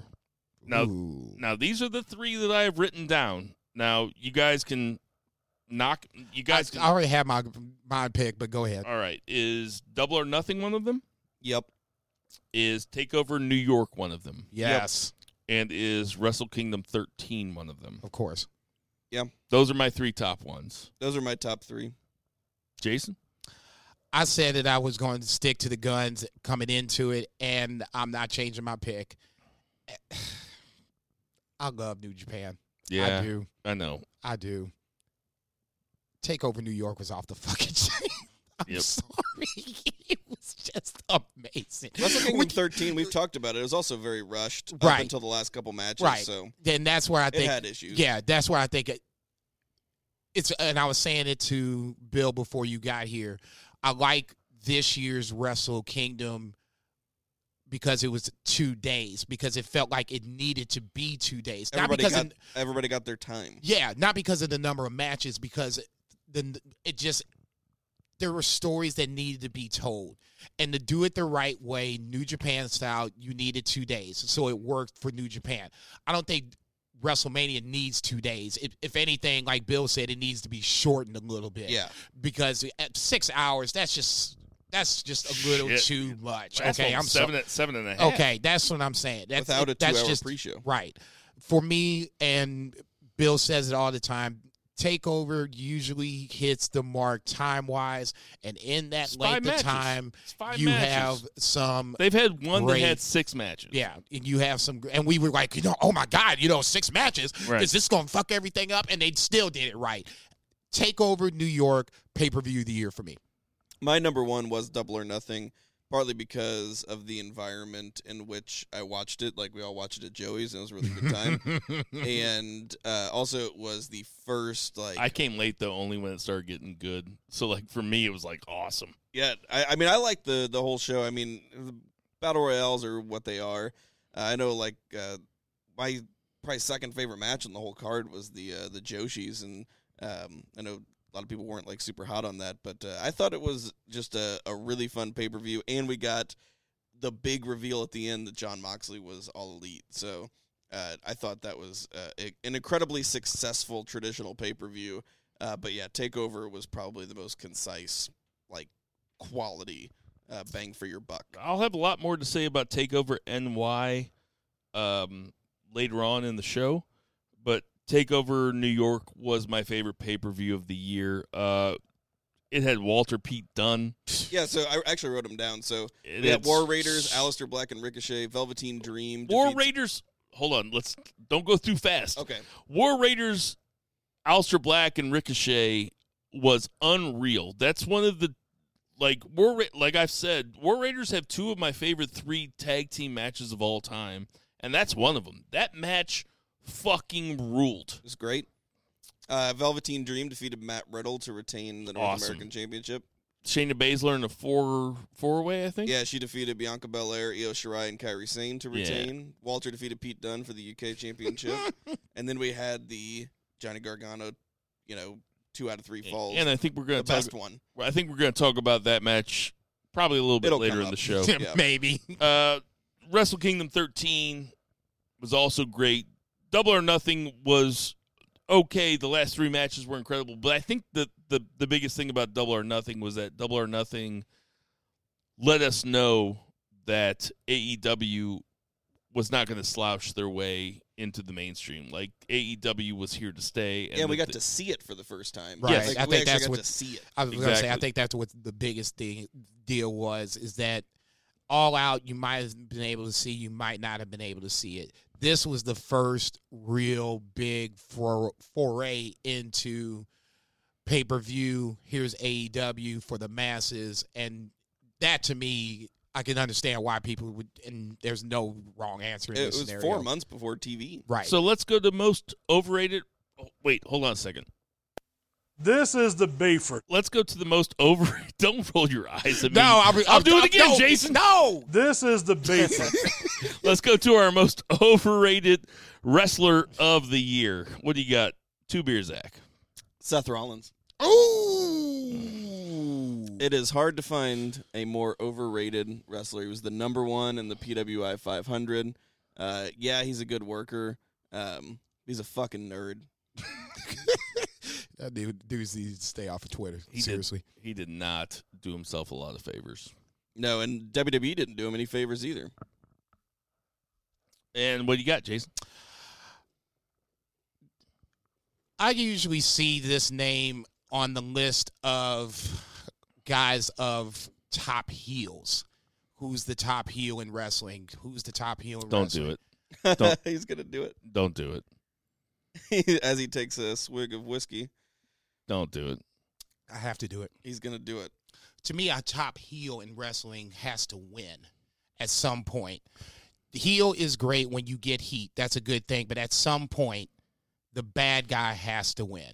That to me makes you a top heel because it's not about the good guy winning. It's about the good guy beating the heel to chasing down the title. Yes.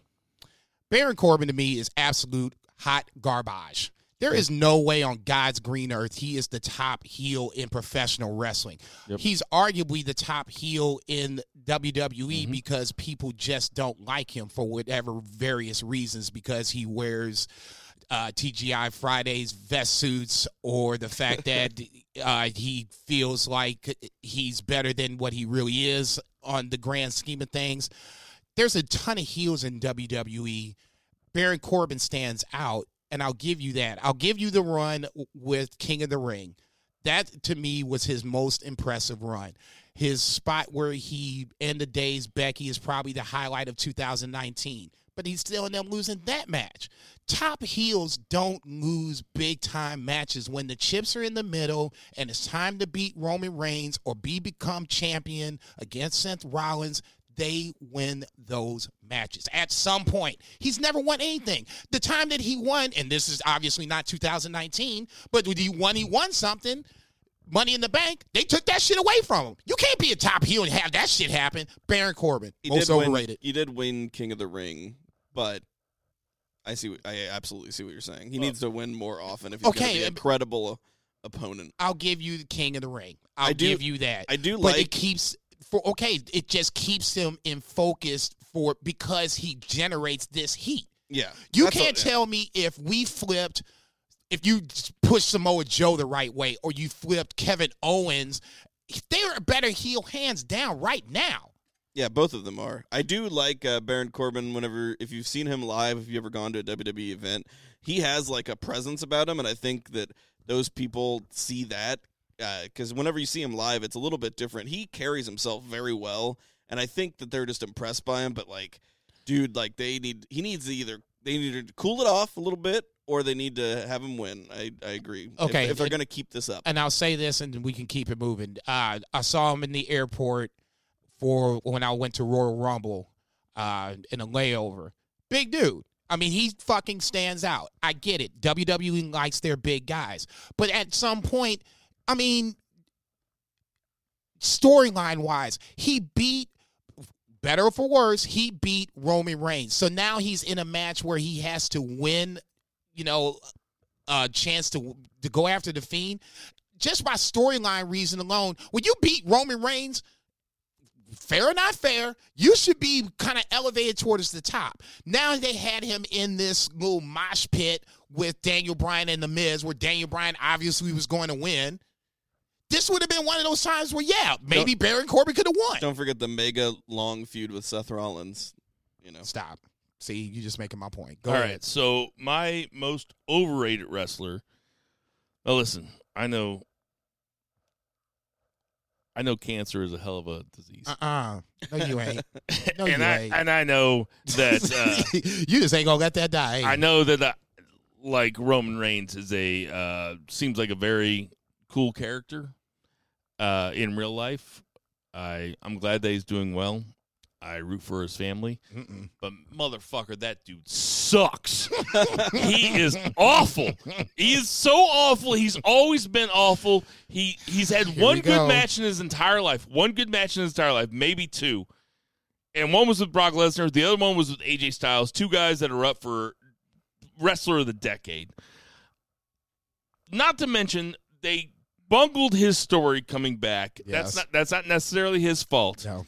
But to he is so overrated. Like to call him the new Cena is an insult to Cena. and insulting Cena is hard to do. That's hard to do. Cena fucking sucks. Oh, shit. Roman Reigns to this day just bothers the shit out of me. When he's on TV, I don't want to watch it. I don't like it. Uh, I will. He's say, clearly the best looking guy that's ever been in WWE. That aside, wait, wait, whoa. he's uh, no, he's really good looking. Like he is very good looking, but he's so overrated. I'd say this: the I know we just did worst angle of the year. That angle with him and uh, Eric Rowan and Daniel Bryan, Oh God, yeah. brutal. See, there's just so many bad ones. I think Brutal. I blocked that one on my head. What was it? just brutal. Remember where he Oh, got that's put, right. where the uh, boxes got uh, crushed over and We didn't know You who know it what? was. That was terrible, but at least it was inconsequential in terms of overall storytelling. I'll stick by my Brock Lesnar one just because Money in the Bank does- No, belongs. no, no. I, I I hear what you're saying. I'm Money in not the saying Bank I'm changing my belongs to- pick. I'm just okay. saying Uh, you just brought up Roman Reigns, and I just flashed back to. So that. I was let's go like, to ugh. underrated. Let's go to underrated. I got a male and a female. Go ahead. Uh, my male, slightly different tact. Hold on a second. Let's go to underrated. This is the Bayford. What you got for underrated? So slightly different approach. Just because I don't hear this guy in conversation a lot, and it's only because the promotion is small in the United States, and that is uh, Kento Miyahara. So if you guys have not watched any All Japan, just Google. Uh, they had a he had a great match with Jake Lee just the other day at their New Year War. Um, dude's like the total package. He's the real deal. He's a top guy. Uh, really good storyteller. Just really excellent professional wrestler. So do yourself a favor, check out some Kento Miyahara. Um, he's been he was and I say underrated, he was the Triple Crown champion all of 2019. so he's still Triple Crown champion. Spoiler alert for the Jake Lee match. But uh, yeah, I say too late. it's still uh, it's still a fun match. Uh, so yeah, check that out. And my other one, my female, is uh, in a similar vein, uh, Hikaru Shida, who is you've seen her on AEW. She's actually I think rated number two this week. She's Sounds right, yeah. right behind Kris Statlander. And she's been in AEW since Double or Nothing, so she's had some exposure. But a lot of people shit on the AEW women's division Mm-hmm. and you know some of it there's a little justification but the amount of grief that they get about this women's division is way overblown. Like you guys need a fucking life. And that's coming from a dude sitting in a basement doing a wrestling podcast on a thursday evening. Testify. get a fucking life. Like No, it- chill it- out. No, there is some serious criticism, just and unjust, to the women's division, and that's why I was kind of saying earlier about uh, Rio when I saw the finish to the women's title match. I, I immediately cringed because I was just like, "See, this." It was just so much, and really, all you want Rio to be is the underdog champion, the female Daniel Bryan, if you will, and they kind of just they were trying to do too much with it. i read about it i didn't see it i read about it this morning it sounded way overbooked It was ultimately, and, it, and that's where I had my biggest problem with it. But yeah, I agree with you on the the whole AEW in general is a work in progress, and I think it gets some unjust criticism because they're not going to do everything right. Nobody does everything right. yeah, it's They- been two months Right. So I mean, you know, let's try to keep everything in perspective. But ultimately, I think it's just one of those things where it's it's probably wrong, wrong place, wrong time. But it, it ultimately doesn't matter. Go ahead. I think she's underrated. I think uh, they could put the belt on her, and I think uh, she would be a great champion. She speaks English, uh, not like super well. Um, No, I like Shida. Yeah, she's you know mega attractive. She's very talented. Anyway, what are you guys' underrated? No, go ahead. I mean, so well, we have the breakthrough. I'm I'm gonna throw a curveball at you guys. Do breakthrough here in a couple minutes, but my most underrated is always Kevin Owens, the guy who I'm wearing the shirt of. Always. but but but I'm not gonna say Kevin Owens. And honestly, I'm not doing this to um, counteract what Jason said. But my underrated is Baron Corbin. I think Baron Corbin is the exact opposite of what you think he is. Like I think that Baron Corbin is somebody that is derided by the Smarks, and that Baron Corbin is actually one of the best promos in WWE. uh, one of the most underrated workers in WWE, and that he is tremendous. And I would love to see Baron Corbin uh, do more. I'd love to see him hold a top title. I'd love to, both you guys are like looking down. Both you I'm guys just- are just not. Bill Bill just went to the bathroom, and I think Steve Patterson murdered him, and then put on a Bill Veggie skin suit. Nope. And came downstairs. I- no. Who is this imposter? you can you can you can listen back to the podcast for a long time. I've been on the Baron Corbin trip for a while. I think Baron Corbin is a tremendous heel. Now, if they booked him better, you would probably like him better. That's if they, act- that's absolutely the problem. It's not even Baron Corbin. It's it's that's the well, problem. is I, I mean, I guess that depends on what you think the award is for. Like, do you think the award is for who gets booked the best, or who is the most underrated, or maybe the uh, most underused? Like, I think that he is underused, even though he's on TV all the time. I think he should hold a belt. I would like to see Baron Corbin holding up a WWE Championship belt sometime in 2020. It's funny that they Never did, they did the six month gender experiment. Never happen. You don't think it's ever going to happen? Shot Bet says that Baron Corbin doesn't win the WWE title or the Universal title at any point in 2020. Give me to the end of 2021 and I'll bet you. No, you got a year. All right, fine. It's like a fucking what? You $10 got a year. bet? A $10 bet? Yeah, you're on. You got a yeah, year. Fine. Let's fine. say, come on. Fine. Let's say, God forbid, they gave Jinder Mahal the uh, title. You can't give Baron Corbin the fucking title. I mean, it's probably- That's what. it's probably there's gonna a top heel. There you go. There's the difference between. You think Jinder Mahal's a better heel than Baron he, Corbin? he drew just as much heat He's as he, he drew just as much heat as fucking Baron Corbin, if not He's anything else. No, he did more not. so, and more No, he so, and No, he more didn't. so. Look He's at the. No, reaction. didn't. look at the reaction when AJ Styles beat Jinder Mahal. This shit was in. England and they lost their fucking shit. Oh. that's top heel shit. Tell, on, tell it how you on. want to tell it. Hold on. Tell it how you want you to don't think that if Baron Corbin had the title for three or four months and then somebody beat him that the place wouldn't go fucking nuts? You're fucking insane with that shit. Nowhere you know is you're fucking insane. Nowhere as shit. close as Jinder Mahal. Put, put Wrong, that shit on dude. Put that- Wrong. Actually, actually, here, here's This is here- why I wanted to see it clipped. Here, here's what. Here's the bigger deal. Have Baron Corbin win a title, and then let's talk. Dude, you think that Jinder Mahal deserved? You know, I didn't say he deserves I- shit. I go- didn't say he deserves shit. Did Hey. I say he deserved it? I said he's the bigger heel. I- I he's go- probably the better heel. How about that? No, you can't just keep talking. That doesn't make you win. Now, if I go back, if I go back to the podcast and listen to it, we were all dumbfounded that Jinder Mahal Oh, yeah, to would this you day. be would you be dumbfounded if Baron Corbin won the title? Would you be dumbfounded the way that you were dumbfounded Jinder Mahal won? Jinder Mahal was straight out of right Just- field.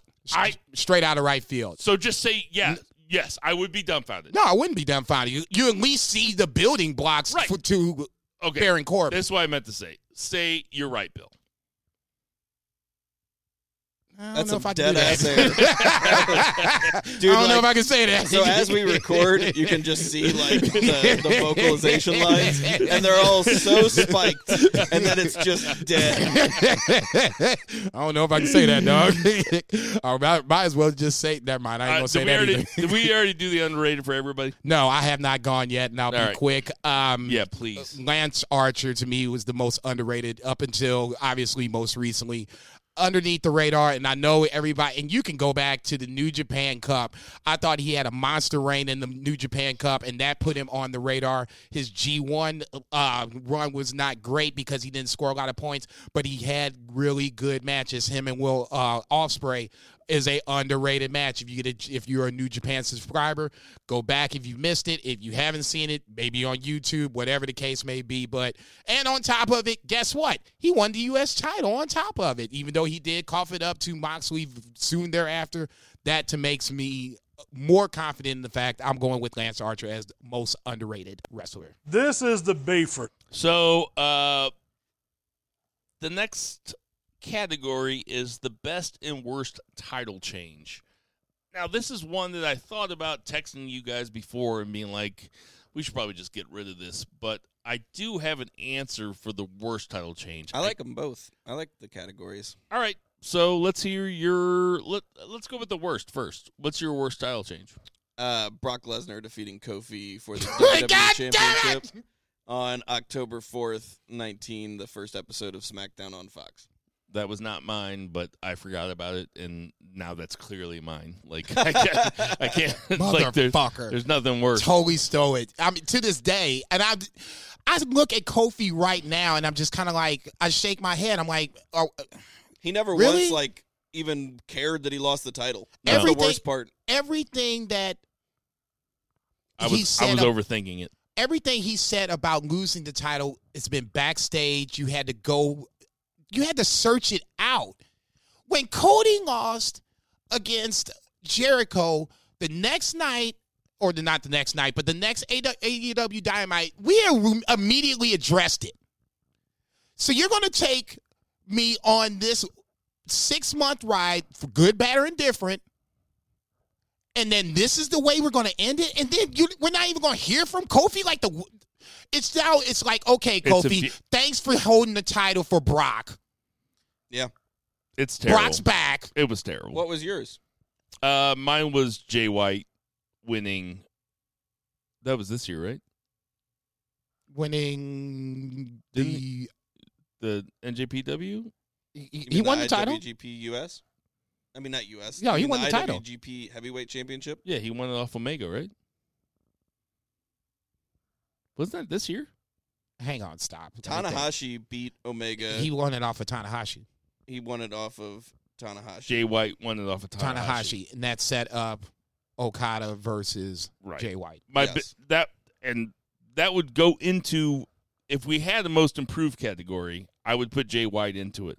But I thought that Jay White winning it off of Tanahashi as a transitional champion, I, I totally forgot about the Brock winning. I like like you said, WWE shit just blocks out of your mind. Like, I, just, It really does. I was I guess I was trying to be clever, but Fuck Jay, that. Jay White won it off Tanahashi, right? i believe so That Because sounds correct. Tanahashi won it off. Ome- Wait, tanahashi won it off of omega Right, and then Jay White won it off of Tanahashi, and then Okada won it off of Jay White. So Jay And- White was the transitional champion, and Jay White was probably not ready to be NJPW champion at a lot of time. people were upset about that booking. Like they they thought it was like Gedo hot shotting, and That- it, it kind of was. That's the only thing I wrote down was Jay White. yeah, he wanted a new beginning That's the only thing. over tanahashi correct over Tanahashi. Yes, Yeah. that's I the think- only thing I could think of. because that was the Tana, uh, the Tanahashi tap out. But I will. Well, he just tapped out the Jericho too. But I I will say that I was probably trying to overthink it. That was the only thing I thought of. Like I didn't think that Jay White was ready for it. I think that Jay White might be ready for it now. like he has made big strides in the last eight or nine months. But that was mine. yeah, after G one, and I mean he's top heel. All right, the He's best. top heel. Everybody went right. Yes, Yeah, Best title change of the year. I mean it, to me it's the same answer. It's Kofi, Kofi. going over Daniel Yeah, Bryan. I it's- yeah, mean, it's Kofi. It, it's one of the greatest WrestleMania moments of all time. yeah, I mean we were there um, at uh, Joey's house or whatever, and like I said, for And the WrestleMania was also at Joey's house, so Kofi Yeah. pinned Daniel Bryan in Joey's living room.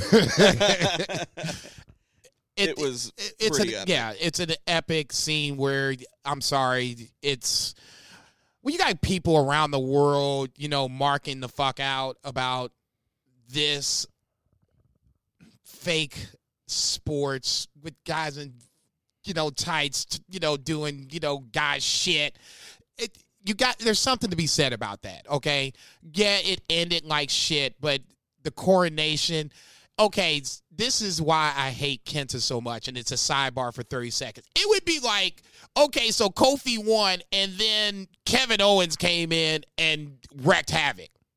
I would be pissed off at Kevin Owens. Only reason I said Kevin Owens because he was the first guy that I, I, I think that Kofi defended the title against. I ain't, I don't give a fuck about your shirt. It's the first per, the first guy that he defended the title against. Okay, that's why I'm saying Kenta. Okay, that moment was absolutely amazing. When you got grown men boo-hooing like I boo-hooed with when Naito won. There's something to be said about that. It made a mark. It was for me as the black man in the room. Yeah, The Rock was a guy of color. If he doesn't want to say that he's black, that's his business. Okay. This one, you can't say that he's not black or African American, whatever you want to use, verbiage wise. No, Kofi Kingston. He's African. yeah, Ghana. Kofi Kingston, best title change of the year, hands down. Also responsible for my most retweeted and liked tweet ever. Oh, yeah, it's really good. Yeah. So it's, it's I think it's still pinned uh, since April. April. So That is uh, that is great. that he is- looked at me. He was like, "Should I do it?" I was like, "If you don't, I will." that is also my title change of the year. Uh, Kofi, there's only so many WrestleMania moments that really stick in your mind forever.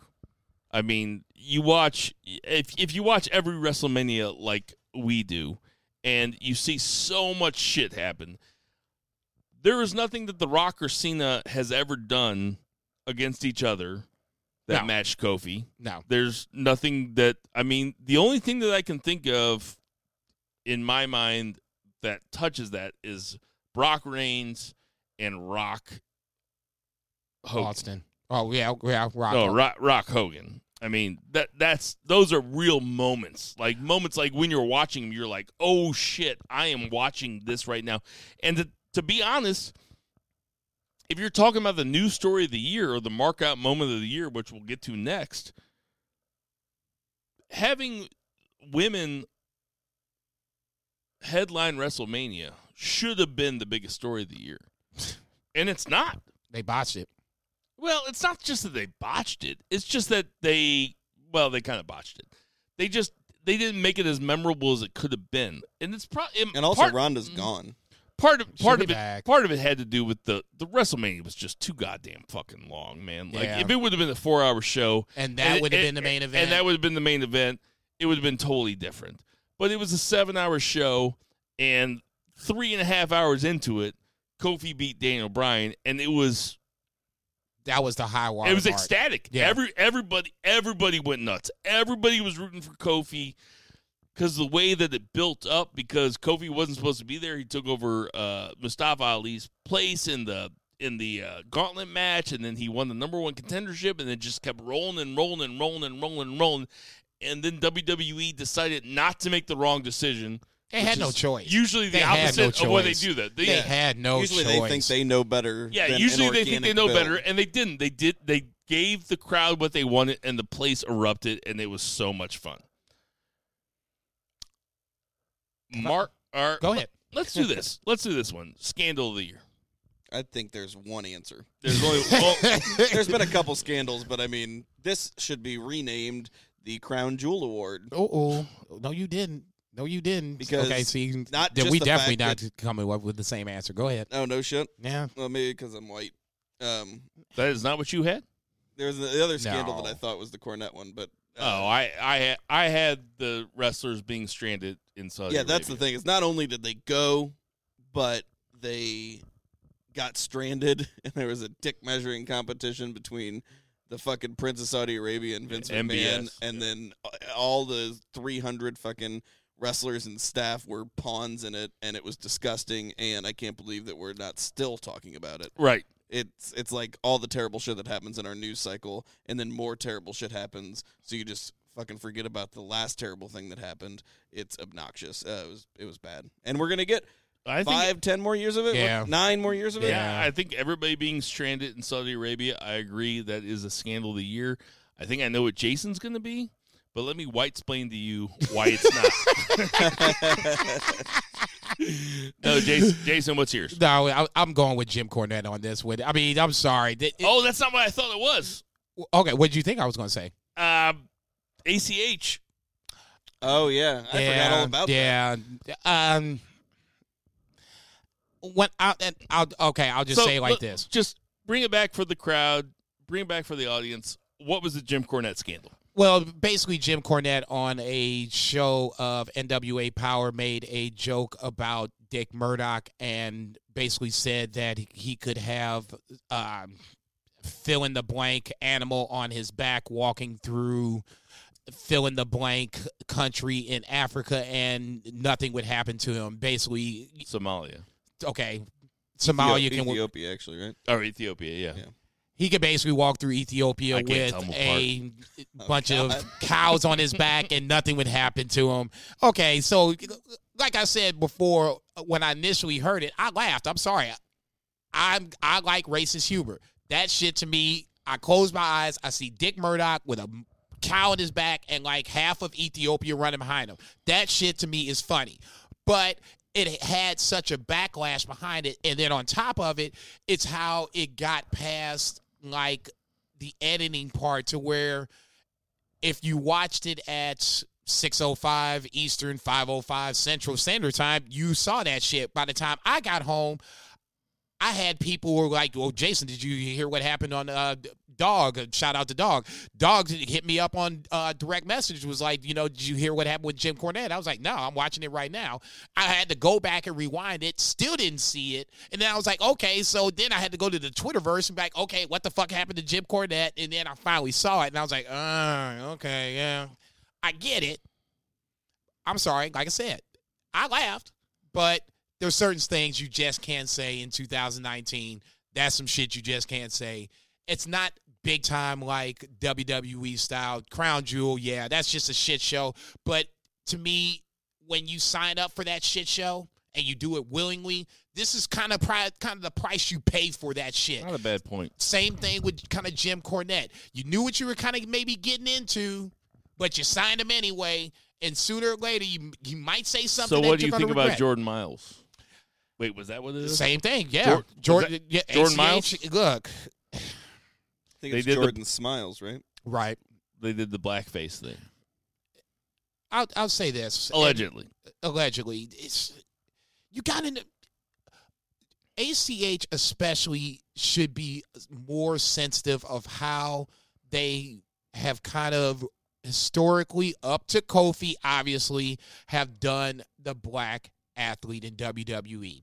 Now, if you want to join, if you want to Which try is to dirty. okay, see Booker T at WrestleMania. No, I'm not going. No, I'm not going. No, I ain't gonna get mad. I ain't gonna. This get mad. is the Bayford. okay, ultimately, Jordan Myles kind of walked into that, and he kind of knew what he should have known what was up and what ended up eh, happening. I, I I wouldn't blame him for walking into it. I would blame No. I would blame him for rea- Thinking- the way that he reacted to it was going after Jay. Lethal and like You can't call him an Uncle Tom. Jay Lethal is not an Uncle Tom. I'm sorry. well also like who are you fighting? Like why are you fighting Jay Lethal? You're fighting the wrong guy, idiot. I'm not here to say whether or not you can call a guy an Uncle Tom as a black man to a black man. You can't. I, will say it. You can't call Jay Lethal Uncle Tom. Okay. Period. That's fine. I am here to say, like, going after Jay Lethal is the wrong dude to go after in this situation. Like, why'd you go after the powers that be? Versus one of the guys. I guess he, I guess he side. did that too. Though. Well, yeah, he did. I mean, he burnt all bridges, and he'll he could never go back to WWE, and that's hopefully that's I great heard for he's working him. the fry side. See, you ain't At shit. Chili's. See, you ain't shit. Actually, he just won the GCW title. Did he really? that's what you get. That's what you get, you miserable motherfucker. See, that's what you get for talking shit. Say, uh, apologize. Is that some kind of is that some kind of all black promotion? Not yet, baby. Shit. The way I'm Not hearing- yet, baby. I'm not saying, hey, hey, hey. I'm telling you right now, AJ Gray, A- ACH. I'm saying that there's some shit that might be happening. All right. This is the Bayford. So we got uh, five categories left, or no, more than that. Yeah, I but, was getting ready to say that. That's, uh, that's not right. Mark out moment of the year. I really only had two things on this, maybe three. But if you're talking about mark out moments, I feel like that's like not a match. It's not a match that gets you going. It's like an actual moment that makes you stand up and cheer. And my mark out moment of the year was when Dean Ambrose came out and beat the shit out of Kenny Omega at Double or Nothing and gave him the dirty deeds on top of the cards. Definitely Um, on my list. That was great. There's probably stuff that I forget about. Kofi Kingston winning the title is a mark out moment of the year. I feel like. Um, But you saw me. I didn't mark out. No, I wasn't watching you, man. I was Well, watching Kofi. okay. I can tell you guys apart Obviously, but in being in the same room, just because one's on TV. and one at as as animated as one is, I would like to think if I marked the fuck out, people would know it. But go ahead. I marked out uh, on January 8th, 2019, in my car. Uh, oh, I was at work. I was in my car on my sales route and uh, watching the AEW press conference whenever they announced, like, all elite wrestling and then That's a great Jer- answer. and then Chris Jericho came out because they played it so well they made it you think that the whole fucking press conference was over and then I remember you talking about that. Jericho came out and just said, you know, gave a speech, I'm all elite and, you know, riled up the crowd. No. Super That's No, a- I that's a great answer. I remember you talking about that. I would not- Actually, he was on the podcast. I would not have thought of that. JCB. Um, That was a great moment. I, I, I would. I like Zach's answer, but actually, Bill, your answer was the answer that I, I was coming with when when Dean Ambrose was getting exiled out of WWE. It was kind of hard to watch because it was kind of watching one of their superstars just getting ostracized. You know, watching him having to kind of job out to Nia Jax wasn't necessarily a cute look, and he's losing matches to EC3 that never come. That rivalry doesn't even amount to anything. Where the fuck EC3 is, I have no fucking idea. They didn't even use Ambrose to put him over. They just used EC3 to bury Ambrose. Right. You know what I'm saying? I mean, it was just kind of like True. It was so ridiculous to the point where when he finally left and the rumors of him coming to AEW were starting to bubble, you know, all they are rumors, you know, nobody really knows until it actually happens. To see him actually come through the crowd and have something that you really didn't think that could happen happening in front of you, it didn't necessarily start off the best way, but the dirty deeds on top of the, the stack of chips is a moment. And that's what we're talking about. It's not necessarily That was really matches. a moment. Yes. There's sometimes there are matches that are great. Obviously, we just could go with Omega versus Okada because we're talking about Kenny Omega in this case. To me, the moment was hearing the music and like, what the fuck is happening? And the next thing you know, you see the, the camera go into the crowd, and then here comes John Moxley. I'm like, oh shit, here we go. And then this just opens up a whole new can of worms because you're thinking, okay, so he's here so he can wrestle this guy, that guy, whatever the case may be. I be. almost spit out my root beer. it was worth. I the- was drinking root beer. It's that night. worth. And see, this is one of those times where this is why I hate fucking spoilers because I want to have that moment because if I if I know what's going to happen, I'm just kind of like, okay, yeah, and then here it is. If I don't have that moment, I can naturally react good, bad, or indifferently to whatever is being presented in front of me. Yes. Kenny That- Omega coming out, or I'm sorry, John Moxley coming out after Kenny Omega, I thought was absolutely fucking amazing. That's why I tried so hard to not see the spoiler for Naito Okada last week. Um, God damn. all right, so I'm going to skip around a little bit to let's go. Uh, let's go. Women's match of the year. Ooh, I have mine. I got mine. I'll go. Uh, I'll say I'll say the WrestleMania main event is the women's match of the year just because of what it represents, just because it was something that never happened before. Women had never main evented WrestleMania before. It was a triple threat match. It was a fine match. I've gone back and rewatched it once. It's it's hard to gauge how great a match is when you're high and drunk and it's 11 o'clock at night and you've watched nine matches in a row if you go back and watch it it's probably a little bit easier to watch because then you can see what the what the participants were probably trying to do you know what i mean No, no I, I, but I'll I'll also say this: no matter how great any other women's match was this year, that was the first women's match to ever headline a WrestleMania, which is a big deal and should be a big deal and should be celebrated as a big deal. Yeah, I agree. That's good. okay. I, I, I'll just be. Now, the- give me the- your shitty answer. well, we, one lead answer leads into the other, so I'll just tip my hand on this one. Earlier in January on Impact Wrestling, Tessa Blanchard, obviously Tessa Blanchard this weekend going up against Sami Callihan to try to capture the Impact Wrestling heavyweight title off of uh, Sami Callihan. Earlier this year, she was obviously the Knockouts Women's Champion. One Taya Valkyrie took the title off of Tessa Blanchard in a very good match. I think obviously Tessa Blanchard moving on to bigger and better things, but I think this kind of gave Taya Valkyrie a little bit of rub, which she has kind of ran the rest of the year with. Currently, still as the women's champion, she'll have a triple threat match on Sunday as well. If you have not seen this match, this is, I think, Taya Valkyrie's breakout match. You had Tessa Blanchard coming off of winning the title with Gail, or actually coming off of the Gail Kim Kim win. You had this momentum coming in. Now you have Taya Valkyrie, who most people probably remember if you did watch uh, Lucha, uh, Lucha Underground. I thought she was absolutely amazing in Lucha Underground as uh, Johnny John Morrison's, or I'm sorry, Johnny Impact's wife at the time. Really good there, but she didn't get a lot of pub, didn't get a lot of spotlight on Impact, especially going against Tessa Blanchard, who at the time I thought easily was the the top woman of the brand.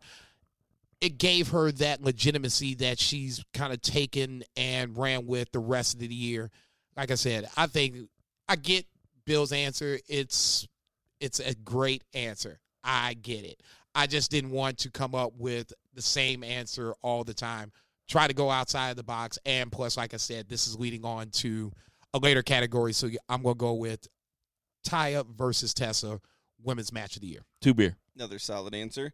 Um, I had uh, for recency bias. My my first thought uh, was uh, NXT War Games. Mm. I thought that the story of that was fantastic, and it gave us so much. We had a phenomenal heel turn by Dakota, Dakota Kai, Kai, which yeah. is what you want in a War Games match. Usually, you don't want it all the time, but you know, because then you'd be looking for it every time. But it played into the story really well because it knocked two competitors out, and then you had the baby faces overcoming the odds and winning, and you had um, Rhea Ripley and Candice LeRae beating everyone, including the NXT Women's Champion in the War Games match.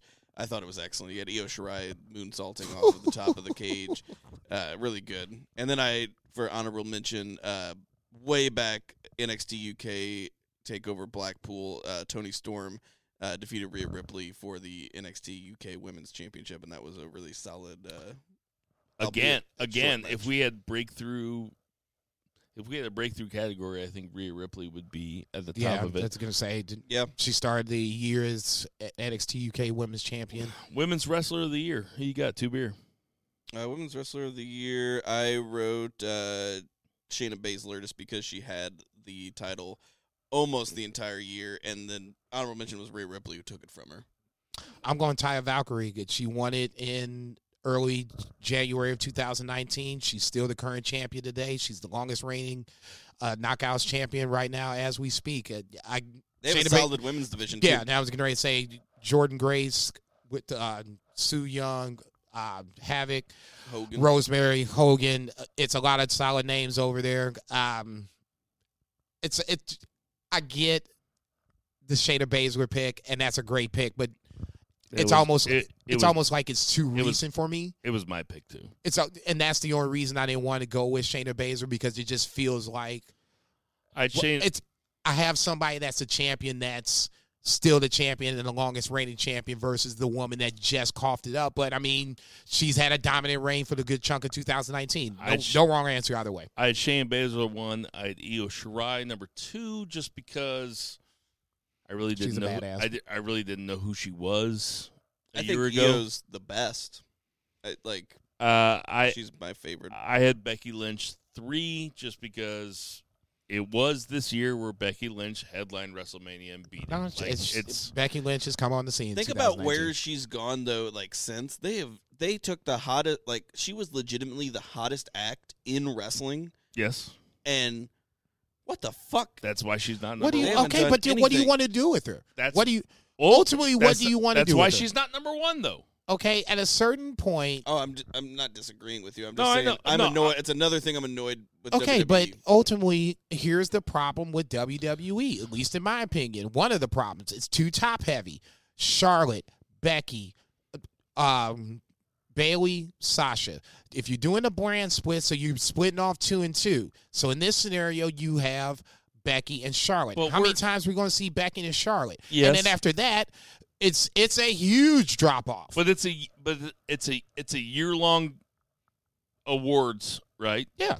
And what we're talking about is just nine months before, and she headlined WrestleMania. I get it. Yeah, no, but it's then you had that quagmire, like I said, with Oh. Seth and She's still got to be there, though. She's still got to be there. I'm not disagreeing with that. I'm This, just saying this is that- the fucked up thing about doing award shows as the year goes, and not as wrestling fiscal years go, which is basically Or April to April. WWE. yeah WWE fiscal. That's year. why I like the the only bummer about the January 4th show at New Japan is Yeah. it makes like you see the best match that you've ever seen in your life usually or like close And we gotta it. wait till next year. And you got to wait till next year to talk about it. Well, hold on a second.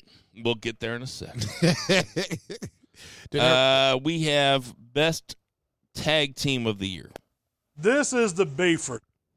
My boy. I was about to say that. Thank that, you. that- God, I love this guy. I love you guys. I, I really do. That that's that's why you we are the, a so fucking family best, right here. Best tag team of the year. I have it. I have three options. Well, no, I was about to say I already know mine, hands down. You guys want to hear my three options? I do. Uh, Young Bucks, Undisputed Era, and the Lucha Brothers. I'd say those are the three. My answer is the Lucha Brothers because I didn't know who they were before we went to All In, and now I look at both of them as they are two of the ten best wrestlers in the entire world. They're so great. What's your answer? Um, unfortunately, I'm going to go off the grid on this one, and it kind of probably will lead into another category. But I'm, I'm going to I'm going to stick with Guerrillas of Destiny. Once again, up until very recently, they and then this is into 2020, they coughed up the titles at Wrestle Kingdom, but they've been. The great part about Guerrillas of Destiny is they just don't wrestle New Japan. They wrestle different organizations, and as the tag team champions, not only quiet as is kept, they did win the IWGP tag team champions and they were ROH tag team champions, winning the titles off of the Briscoes. So they were double champions at one point. Okay. So they were basically running the table, going around the world defending the titles. I get it. I understand wh- where people go with Young Bucks and everybody else. But for me, titles mean something and a length lengthy title runs mean something as well. Granted, like I said, they coughed the titles back up to the Briscoes and obviously just lost the IWGP titles to uh, Finjuice. But ROH, they've had a couple of really good matches against the Briscoes. Manhattan Mayhem being the best of the bunch. Ladder Wars for the, the uh, undisputed tag team titles. So basically, both tag team titles were up for grabs. God wins that, and that to me really, in the age of double champions and everybody wants to be a double champion, they kind of set the bar for being a double champion on the tag team side of things. So yeah, I'm taking uh, Guerrillas of Destiny as tag team of the year. I think they suffer just because their competition suffers. No, I, I'm not. No, I'm not going to disagree with that. I can't disagree with that. And and we said it I didn't just even, last week. Like I didn't even think of them. Um, like you know what I mean. And I watch I watch New Japan. I watch every show, but I like I didn't even didn't even come into my consideration because the, this was on our ROH show, and I know you don't watch ROH. Yeah, not and this is when I started, and I was still really into ROH before the, recent rapid drop off. But like I said, that ladder war match against the Briscoes, when you talk about a blood feud with guys that seemingly don't like each other, and the amount of blood that was on their faces on the mat after the the, the match was over. That's all I need to see right there. That was an amazing match, and it was the fucking main event. That's cool. Uh, yeah, I had the Lucha Brothers, the Young Bucks. Lucha Brothers because they were part of some of the best tag team wrestling all year in a variety of promotions, and they've really elevated the tag scene in AEW. And uh, Young Bucks, of course, because they're arguably the greatest tag team in the world. They're even though they lose all the time, and No, uh, they're putting guys over. Ain't nothing wrong with that. they are also um, hugely influential, considering they started AEW, which has changed the landscape of the entire wrestling business. So um, they're definitely up there. So, but yeah, Undisputed Era, also good choice. Guerrillas of Destiny, also no, good choice. Undisputed Era is, is a really good choice. I mean, it's hard to argue that too.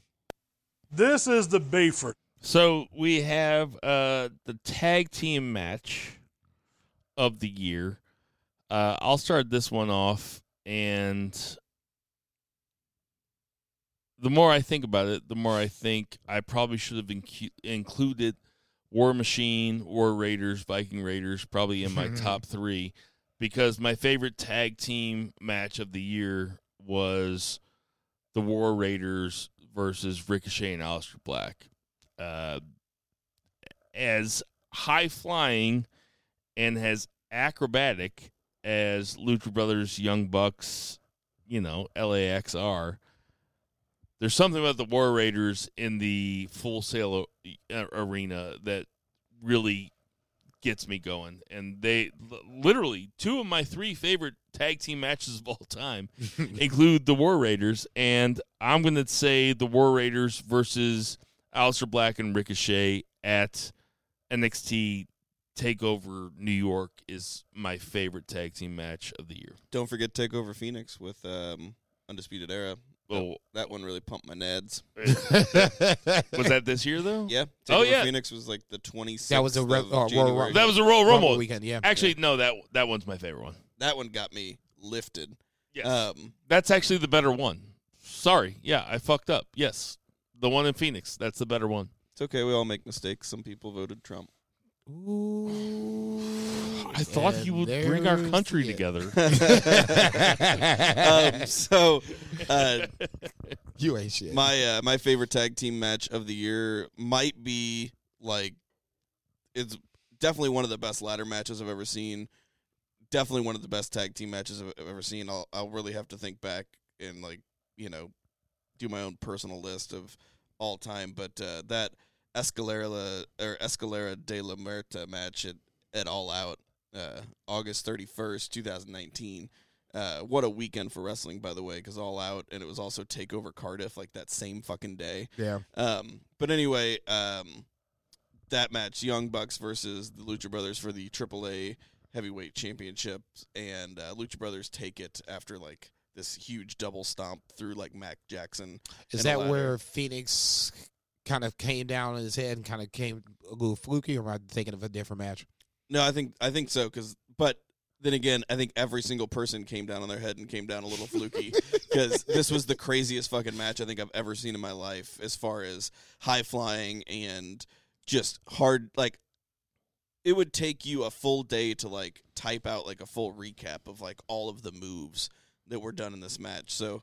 Uh, that one was super fun, and also another one, like you said earlier about the Briscoes, uh, God. This one main evented a pay per view, so No, that's my pick right there, and and more so for the fact that they I know they've had a ton of matches, but in the age of no color or lack thereof, these guys were bleeding like stuck pigs, and it wasn't just color for the sake of color. It would be a move in there. It would be a move that would be so devastating, or, or you know, I think there was like a uh, a Canadian destroyer off like a ladder coming onto the you know the bottom onto a table or some Yeah. shit. That was the finisher. And I'm just like Jesus fucking Christ. Okay, it was crazy. at that point, I'm like, this match needs to be over because nobody needs to be kicking out of that. Number one, and number two, if you're bleeding after that, which he was, okay, that to me is a, a reason, a legit reason to believe that he should be uh, showing color after this match. And I know I just talked about it, and I tried to break it up the best I could, but like I said, for me, it was everything that it's a ladder match that had color, and then the finish had a table, and that was I'm sure that had some Bully Ray influence because uh, God was actually trained by uh, Bully Ray. Um, it, like I said, it's a Manhattan Mayhem. This is the Bayford. Check it out. Thank you. Sorry, I didn't mean to do that. No, no. He's shut just me like up. you're done talking. Yeah, shut me up. It's like no, it's like no. That's a good awards ceremony shit. It's like he just Yeah, keeps cut you off rambling. with the music. This is the Bayford. So uh, we have two left. and they are the big ones. So, would you guys rather do wrestler of the year first or the match of the year first? M- Um, Male division. I, we can go wrestler of the year first. I think that's probably the one. I have think- one wrestler of the year, and I think I wrote eight matches of the year down. So I have one. Okay, so let's go wrestler of the year first. I will go first. I will say it's Adam Cole, baby. I think Adam Cole uh, started out the year as a just below top tier guy, and I think he ended the year as top of the top year, top tier guy. cream of the crop. Cream of the crop. It's hard to disagree with that, and I'm not going to. Uh, Adam Cole is my pick for wrestler of the year. Coming into 19, you knew he was kind of on the cusp of something, being the uh, inaugural first, inaugural first, the inaugural North American champion winner. Uh, that was our. It was kind of like that was the intercontinental title. You know, that was the precursor of what was to come. To be the champion and then have his faction mates also be champions as well. That to me was where you can't really say that we're not building NXT around Adam Cole and the Undisputed Era. They're all champions.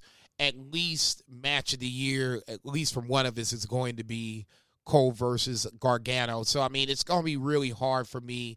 Will Ospreay and I and I was just getting ready to get to that before somebody says something different.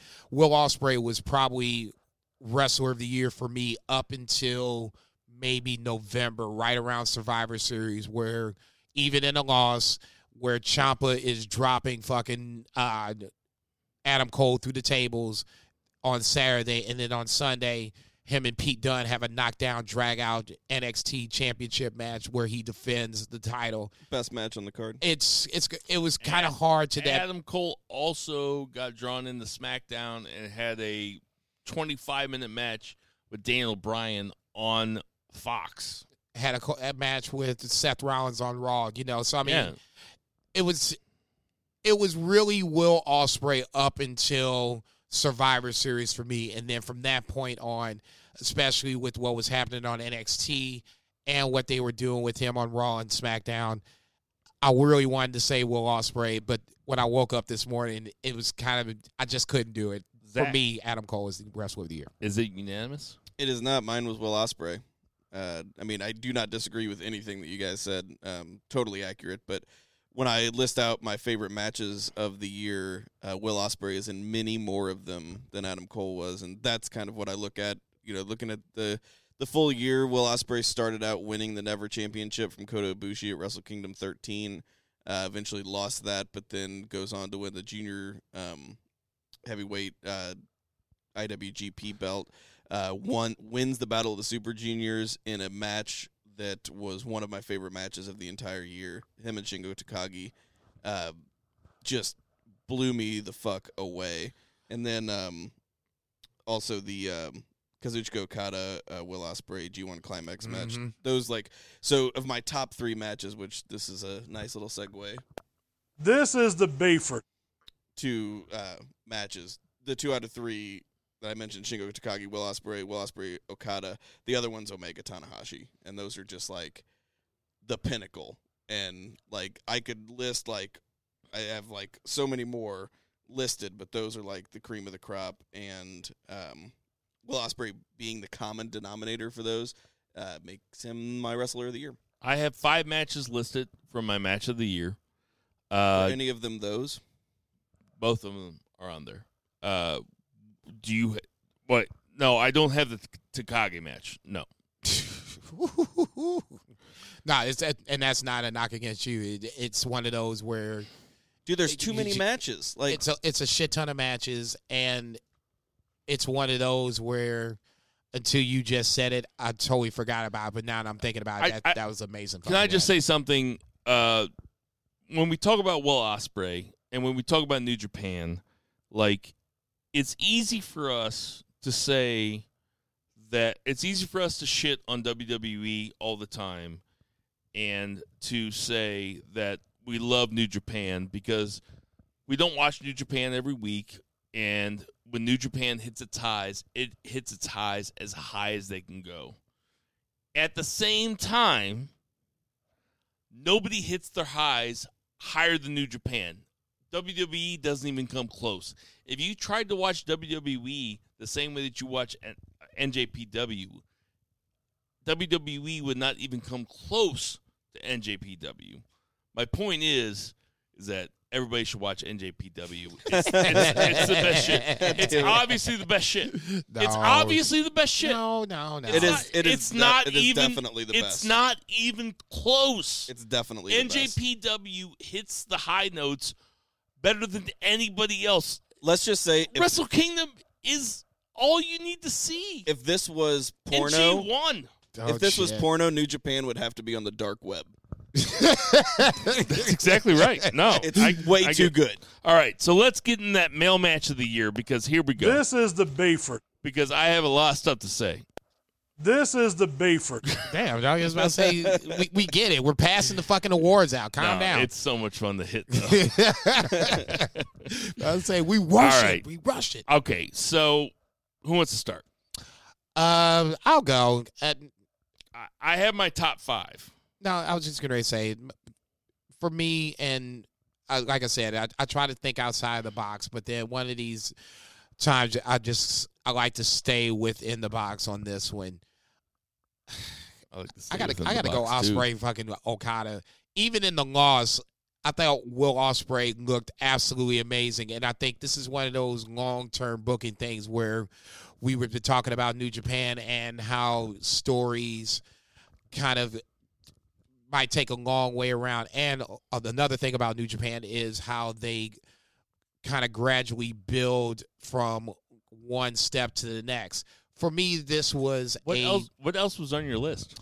obviously Cole Gargano. I think was uh, on the list. I totally The- the forgot two about out of three falls. The two out of three falls match. Yeah. I totally forgot They did about. a couple of them, but the, you're talking about New York. The, the the second one was like a Faces of Death, or Yeah, but it was a multi-fall match. yes, Yeah, Uh, um, we're talking about the first one, Yeah, the very first the one. The one. Yeah, the one, yeah, I was going to say uh, where the one they never could have topped, no matter yeah, what. and, and they tried to top it two, two other times after that. Um, then from there, like I said, you, it's it's a it's a lot of New Japan, but it, you know you just got to pick and choose it from that point. For me, if I couldn't pick Will Ospreay as wrestler of the year, he's got to have match of the year because there's just so many fucking great. That motherfucker countered a rain. I watched that today, by the way, because all I did today was fucking watch 2019 matches. He countered a rainmaker with a Spanish fly, a standing Spanish fly. and then that's where I'm just kind of like, okay, see, when you have Takahashi, you can have him with- with Marty Scurll, and obviously these are previous matches. These were the precursors to this match, and even in a loss, he still got over. And that was one of those times where I was like, okay. At some point, it's going to happen. It's probably not going to happen for like two or three more years. But this was Gedo's kind of like, hey, everybody, remember this guy. You know, this guy right here, Will Ospreay, he's going to be champion someday. And it'll be Okada that'll be the one that puts him over. So then the story will make absolute Yeah, absolutely will. sense. So, what's your match of the year? Ospreay versus Okada. Funny, G1. funny quick sidebar uh, about that. Okada. And what was Uh, that like? Night six or something? It was. I have the date I right was here. say, it, it, was, kind of early. Uh, what is it? Sorry, I had a lot of matches here. It was uh, July twentieth, so it was like day like four or whatever. Yeah. They took like a week break Yeah. after Dallas. But um, Okada mentioned in an interview that Will Ospreay, whenever Will Ospreay is thirty, he will be the greatest wrestler in the world. He's like twenty seven or like whatever. Basically saying like Okada's like, well, I'm the greatest wrestler. But when Ospreay turns thirty, like he'll be better And than it, me. and on top of it, and I'll let you guys go after that. These guys are stablemates, and in New Japan, that Yep. just not happen. You don't get to see you it. don't. you- it's as like great Shingo as and Naito. That Right. was another great one. I also had Okada Ospreay on my list. okay, that, that that makes me feel no, because in this one it's just it- so many fucking it matches. But like I was, I was on vacation for a lot of G one, and I was reading a lot of it. But that one happened before I left. I think it was like the night before I left, left, and I yeah. was watching it on my phone, and I was like, "Oh, shit!" but that's what. And it was I'll like say July this. nineteenth. Go ahead. Then I'll, I'll finish in 30 seconds. Um, Okada after Wrestle Kingdom this year, that's early promo of the year type shit because that's how important it was for him to beat Naito to make this history. And now you have uh going back to just Will Ospreay. Like I said, at some point this will come to pass and Okada will be the final boss that he has to beat and they'll Yeah. make this into one big fucking amazing story. But wrestle match of the year is hard to come up with because there's no real wrong answer. But for me, like I said, This is the Bayford. What do you. you got, Zach? Uh, I got the three that I mentioned. You mentioned Cole Gargano had that. Um, Ishii and Shingo G1. That's uh, August eighth. Fucking crazy. It was uh, Shingo uh, went over with the Last of the Dragon. I will say too with the Takagi Ospreay. One thing that made it even better was it was Sh- uh, Shingo's first Loss. loss in New Japan. Yeah. and it was the BOSJ finals, and it Mhm. was just amazing.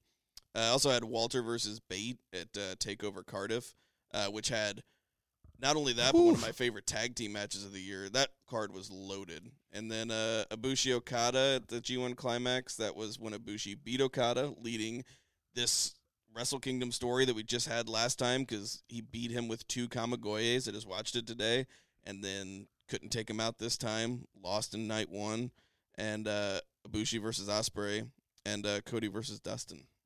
Oh. Those are. All I mean, dude, there's there's so many more. totally like, there's forgot just, about Hey, that. It's impossible. Listen, when you're talking about New Japan and you're talking about the G1 tournament, which has so many matches, it's hard to remember all of them. The only G1 match I have on here is Naito Ibushi, which is the one where Ibushi almost died. That's the one I'd never want to watch again. I know. I should laugh. That's not funny. That's the only G1 match I have on here, but I that's that's the one that stuck in my mind after after a whole year. So you You can talk about what the best what the best match is, like rewatching it, but watching it for the first time, that's the one that stuck in my mind. Yeah. The other NJPW match that I have is Tanahashi Omega, Okay. which was predictable, Still good. but it was still great. Um, I watched that today. I just want to say that match was so much better. Like actually rewatching it oh, I bet. and just not not even just knowing the finish, but like every like dragon screw leg whip. Like Tanahashi is so good. Like he places those dragon screws and Omega Omega also I think sold differently in this match. Uh he always sells great, but he's kind of a weirdo. Like, you know, just Kenny Omega. We're, we're seeing it if you watch Being the Elite, and we're seeing it in AEW. And um, he really let some personality through in this match that he didn't in some of A his little earlier heelish. matches. Yeah, and he was a little heelish. It was so good. It's, it's I think that was the best match of 2019. I have Dustin Cody. Oh, Also- God, we watched that Totally together, forgot about that. dude. We were losing our minds. We were losing our minds. I remember because I'm such a prude. I remember being like, "They gotta stop the match. Like it's too much. It this was is scary. too much. It's it, it was too bloody." But that was a great match. And then uh, the my two favorite matches of the year is Cole Gargano, which I watched with my brother-in-law Steve and my wife, and I did not know who won. And my wife got into it on the last 15 minutes. She was like, "What the fuck? Oh Yeah. shit! Oh what the fuck?" about to say if Aaron's getting into it, there's something to be said about it, especially when it comes to wrestling. but my favorite match of the year was Walter versus Tyler Bate. That was so good. Like, uh, I, I just can't. I like if if if you asked me to watch one of these matches again, I'd watch Walter versus Tyler Bate because the little man versus big man match has happened so many times, but it's never been done that well. the little to where- man, the little man can kind of throw the big man around, and you don't. Oh, it was unbelievable. He was doing go to sleeps on them and shit like Right. that. So, I like, mean- it was unbelievable. The the visual, Big strong boy. yeah, So my, fucks my with you a little bit. Fuck, oh God, why you I, bullshit? I've been thinking about this since we were supposed to do the Beefers like two weeks ago. I've been thinking about this for a while, and the one that sticks in my head constantly is Tyler Bate versus Walter as my match of the year. That's my match of the year. Okay. And I'll tell you what, guys, that's the Beefers. This is the Bayford. so silly. We don't Wait, wait, have- wait, wait. Did we did we do women's women uh, women's uh, wrestler of the year? Yeah, we did. We did. Yep. We did them all. Okay, just making sure. Yes. All right, continue. Rabbit fever. Hey, That's everybody. bud. Thanks for tuning in. Double Uh, episode. I did not. I did not figure out the birthdays, but you know what? Happy New Year's, you motherfuckers! Happy New Year. Thanks for listening. Episode one thirty-seven. For seven in Jason the house. Cornelius Bell. Konnichiwa, for bitches. Two Beer, Zach Pullman. For Cheers. the Murray Man Murray. For Vice. Check, for check, check. JJ Twigs. Check. For Reba the dog. For Check. Sandra the cat. For Check. Millie the cat. Check. I am Bill Vagey, aka Jobby McGee. we'll see you next week, guys.